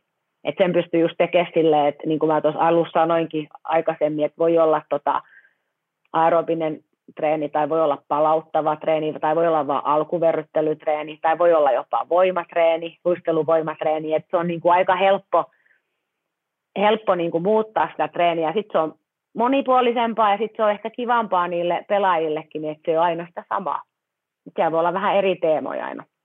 Oi, ja sitten se vähän riippuu, kato viikoistakin, että onko kova viikko menossa vai helppo niin. viikko menossa tai keskikova, niin. että se riippuu vähän, mitä viikkoja on tosiaan menossa. Mulla oli, niin. mulla oli tässä... Tota, Et just se, niin. Ei sano vaan, jos on sama aiheeseen. Ei sano vaan, ei, ei, ei, ei välttämättä. ei välttämättä vai. Ei, mulla oli tässä tota, niin. yksi erillinen aihe vielä tuohon, eli semmoinen kuin jäätilanne Suomessa ja sitten ehkä vielä eritoten nyt Turusta varmaan te osaatte sanoa, että millainen se tällä hetkellä on ylipäätään.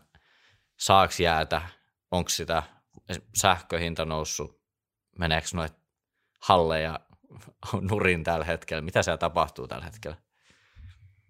Mulla ei ole hajuakaan muuta kuin sen, että mä tietenkin toivoisin, että tota, kun pikkulapset pääsee koulusta, niin ne sais mennä jäähalleihin luistelemaan, jos siellä ei ole ketään harjoittelemassa, jos se jää on tyve, se on mun ainoa toive. Tiedän mm. aika hyvin noista hallijutuista tällä hetkellä kartalla, että tota, ne aina palaattiin. Niin, no, no tota, mä koen itse sen, että, että on kauhea pulaa niin kuin jääajasta, että mun mielestä olisi, tai mä ainakin tarvitsisin jäätä niin kuin enemmän niin kuin kauden aikana. Elo, syys, loka, marras sinne maalis-huhtikuun loppuun asti. Et tota, on kyllä vaikeaa, että se on, se on harmi juttu, että jäähallit on tota, tyhjillään keskellä päivää, että siellä ei kauheasti niin kuin, käyttäjiä ole sen kymmenen ja yhden välillä, kahden välillä, mutta sitten sen jälkeen tietysti täällä meidänkin Turun alueella niin hallit niin menee seuroille sitten kolmesta eteenpäin ne jäät, jääurheilijoille, jääkiekkoille, taitolusteille, ringeten pelaajille – ja tota, ihan oikeutetusti meneekin sinne, mutta et esimerkiksi mä haluaisin jostain lisää jäätä, mutta et sitä nyt tällä hetkellä niin kuin ei ole. Kesällä tietysti on eri asia niin, että et hallit on ruvennut pitämään ovia auki ihan läpi ympäri vuoden nykyään, että kesälläkin löytyy niin kuin paljon, paljon halleja, mitkä pitävät niin kuin ovet auki ja pitävät sitä jäätä. Ja tota noin, niin se on mun mielestä hyvä asia, koska tota, mä ainakin pidän siitä kesäharjoittelusta, että se on mun mielestä kauhean järkevä ja fiksu, koska, koska, koska pienessäkin ajassa voi tehdä niin kuin ihmeitä versus siihen, siihen tota noin, niin, niin talviaikaa ja on valoisaa ja aurinko paistaa ja lämmin ja ei ole koulu ja voit tulla olla aamustilta vaikka hallilla ja harjoitella, mutta tota, mutta tänne ilmeisesti Turun alueellekin niin tarvittaisiin kyllä lisää, lisää jääaikoja tai lisää jäähalleja. Paljon jää maksaa tällä hetkellä, Mut, tota, no, Siis, jos sä oot tunnin vuoron, vaikka sanotaan, no en mä tiedä, ne varmaan prime time tietenkin maksaa enemmän, mutta osaksi tämä on? No varmaan 60 eurosta sanotaan 200 euroa tällä alueella, riippuen jäähallista. Niin kun, kun sä haluat ostaa sitä tai haluat ostaa 60 eurosta niin kallistunut, 200 euroa tunti. Se kallistunut, tiedätkö yhtään niin kuin sähköhinta?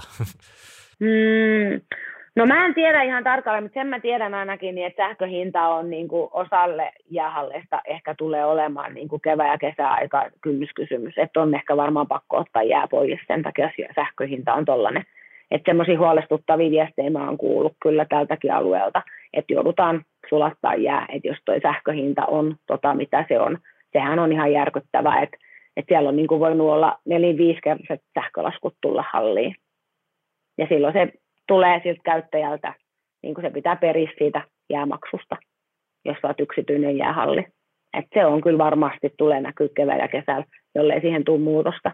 Toivottavasti tulee. Mulla alkaa hei, tota, niin. tässä pikkuhiljaa ole kysymykset valmiina. Mulla on tässä vielä semmoinen, että voiko Tiia suhun olla yhteydessä ihmiset, jotka haluaa esimerkiksi luisteluvalmennusta tai tietää lisää Voi. luisteluvalmennuksesta tai vastaavaa. Missä, su, mistä su, missä sun voi olla yhteyksissä? Puhelimella, mulla saa soittaa tai lähettää sähköpostia tai lähettää puhelimella parhaiten. Mistä löydetään puhelin? Kyllä. Googlaamaan. Kyllä mun puhelinnumero netistä, Google, googletaan. Googletaan Google. Kyllä mun puhelinnumero löytyy tota, siis. Mä en tiedä, onko tämä hyvä, mutta onko jotain muita luisteluvalmentajia esimerkiksi Suomesta? Sanotaan, että sä nyt toimit varmaan täällä niin kuin Turku, Helsinki, Tampere, täällä ehkä vähän etelämässä, mutta ei varmaan kaikki lätkän pelaajat Suomessa täältä löydy. Niin onko jotain muita luisteluvalmentajia esimerkiksi, ketä sä voisit, tai pystyt sanomaan, että on hyvin. Nostaa niin. En mä tiedä, haluatko nostaa kilpailijoita sun kanssa. Halu, ei niin. tietenkään. Me, tota, me, me, joo, ei siis tota, kyllä mä, niin kuin, et, no, harmi, mä en tiedä, että on Viktori, mikä Kratsi Viktorin tilanne, että onko se tulos vielä takaisin, takaisin tota, Suomeen, toivottavasti olisi tulossa. Ja sitten tota, Ari-Pekka Nurmenkari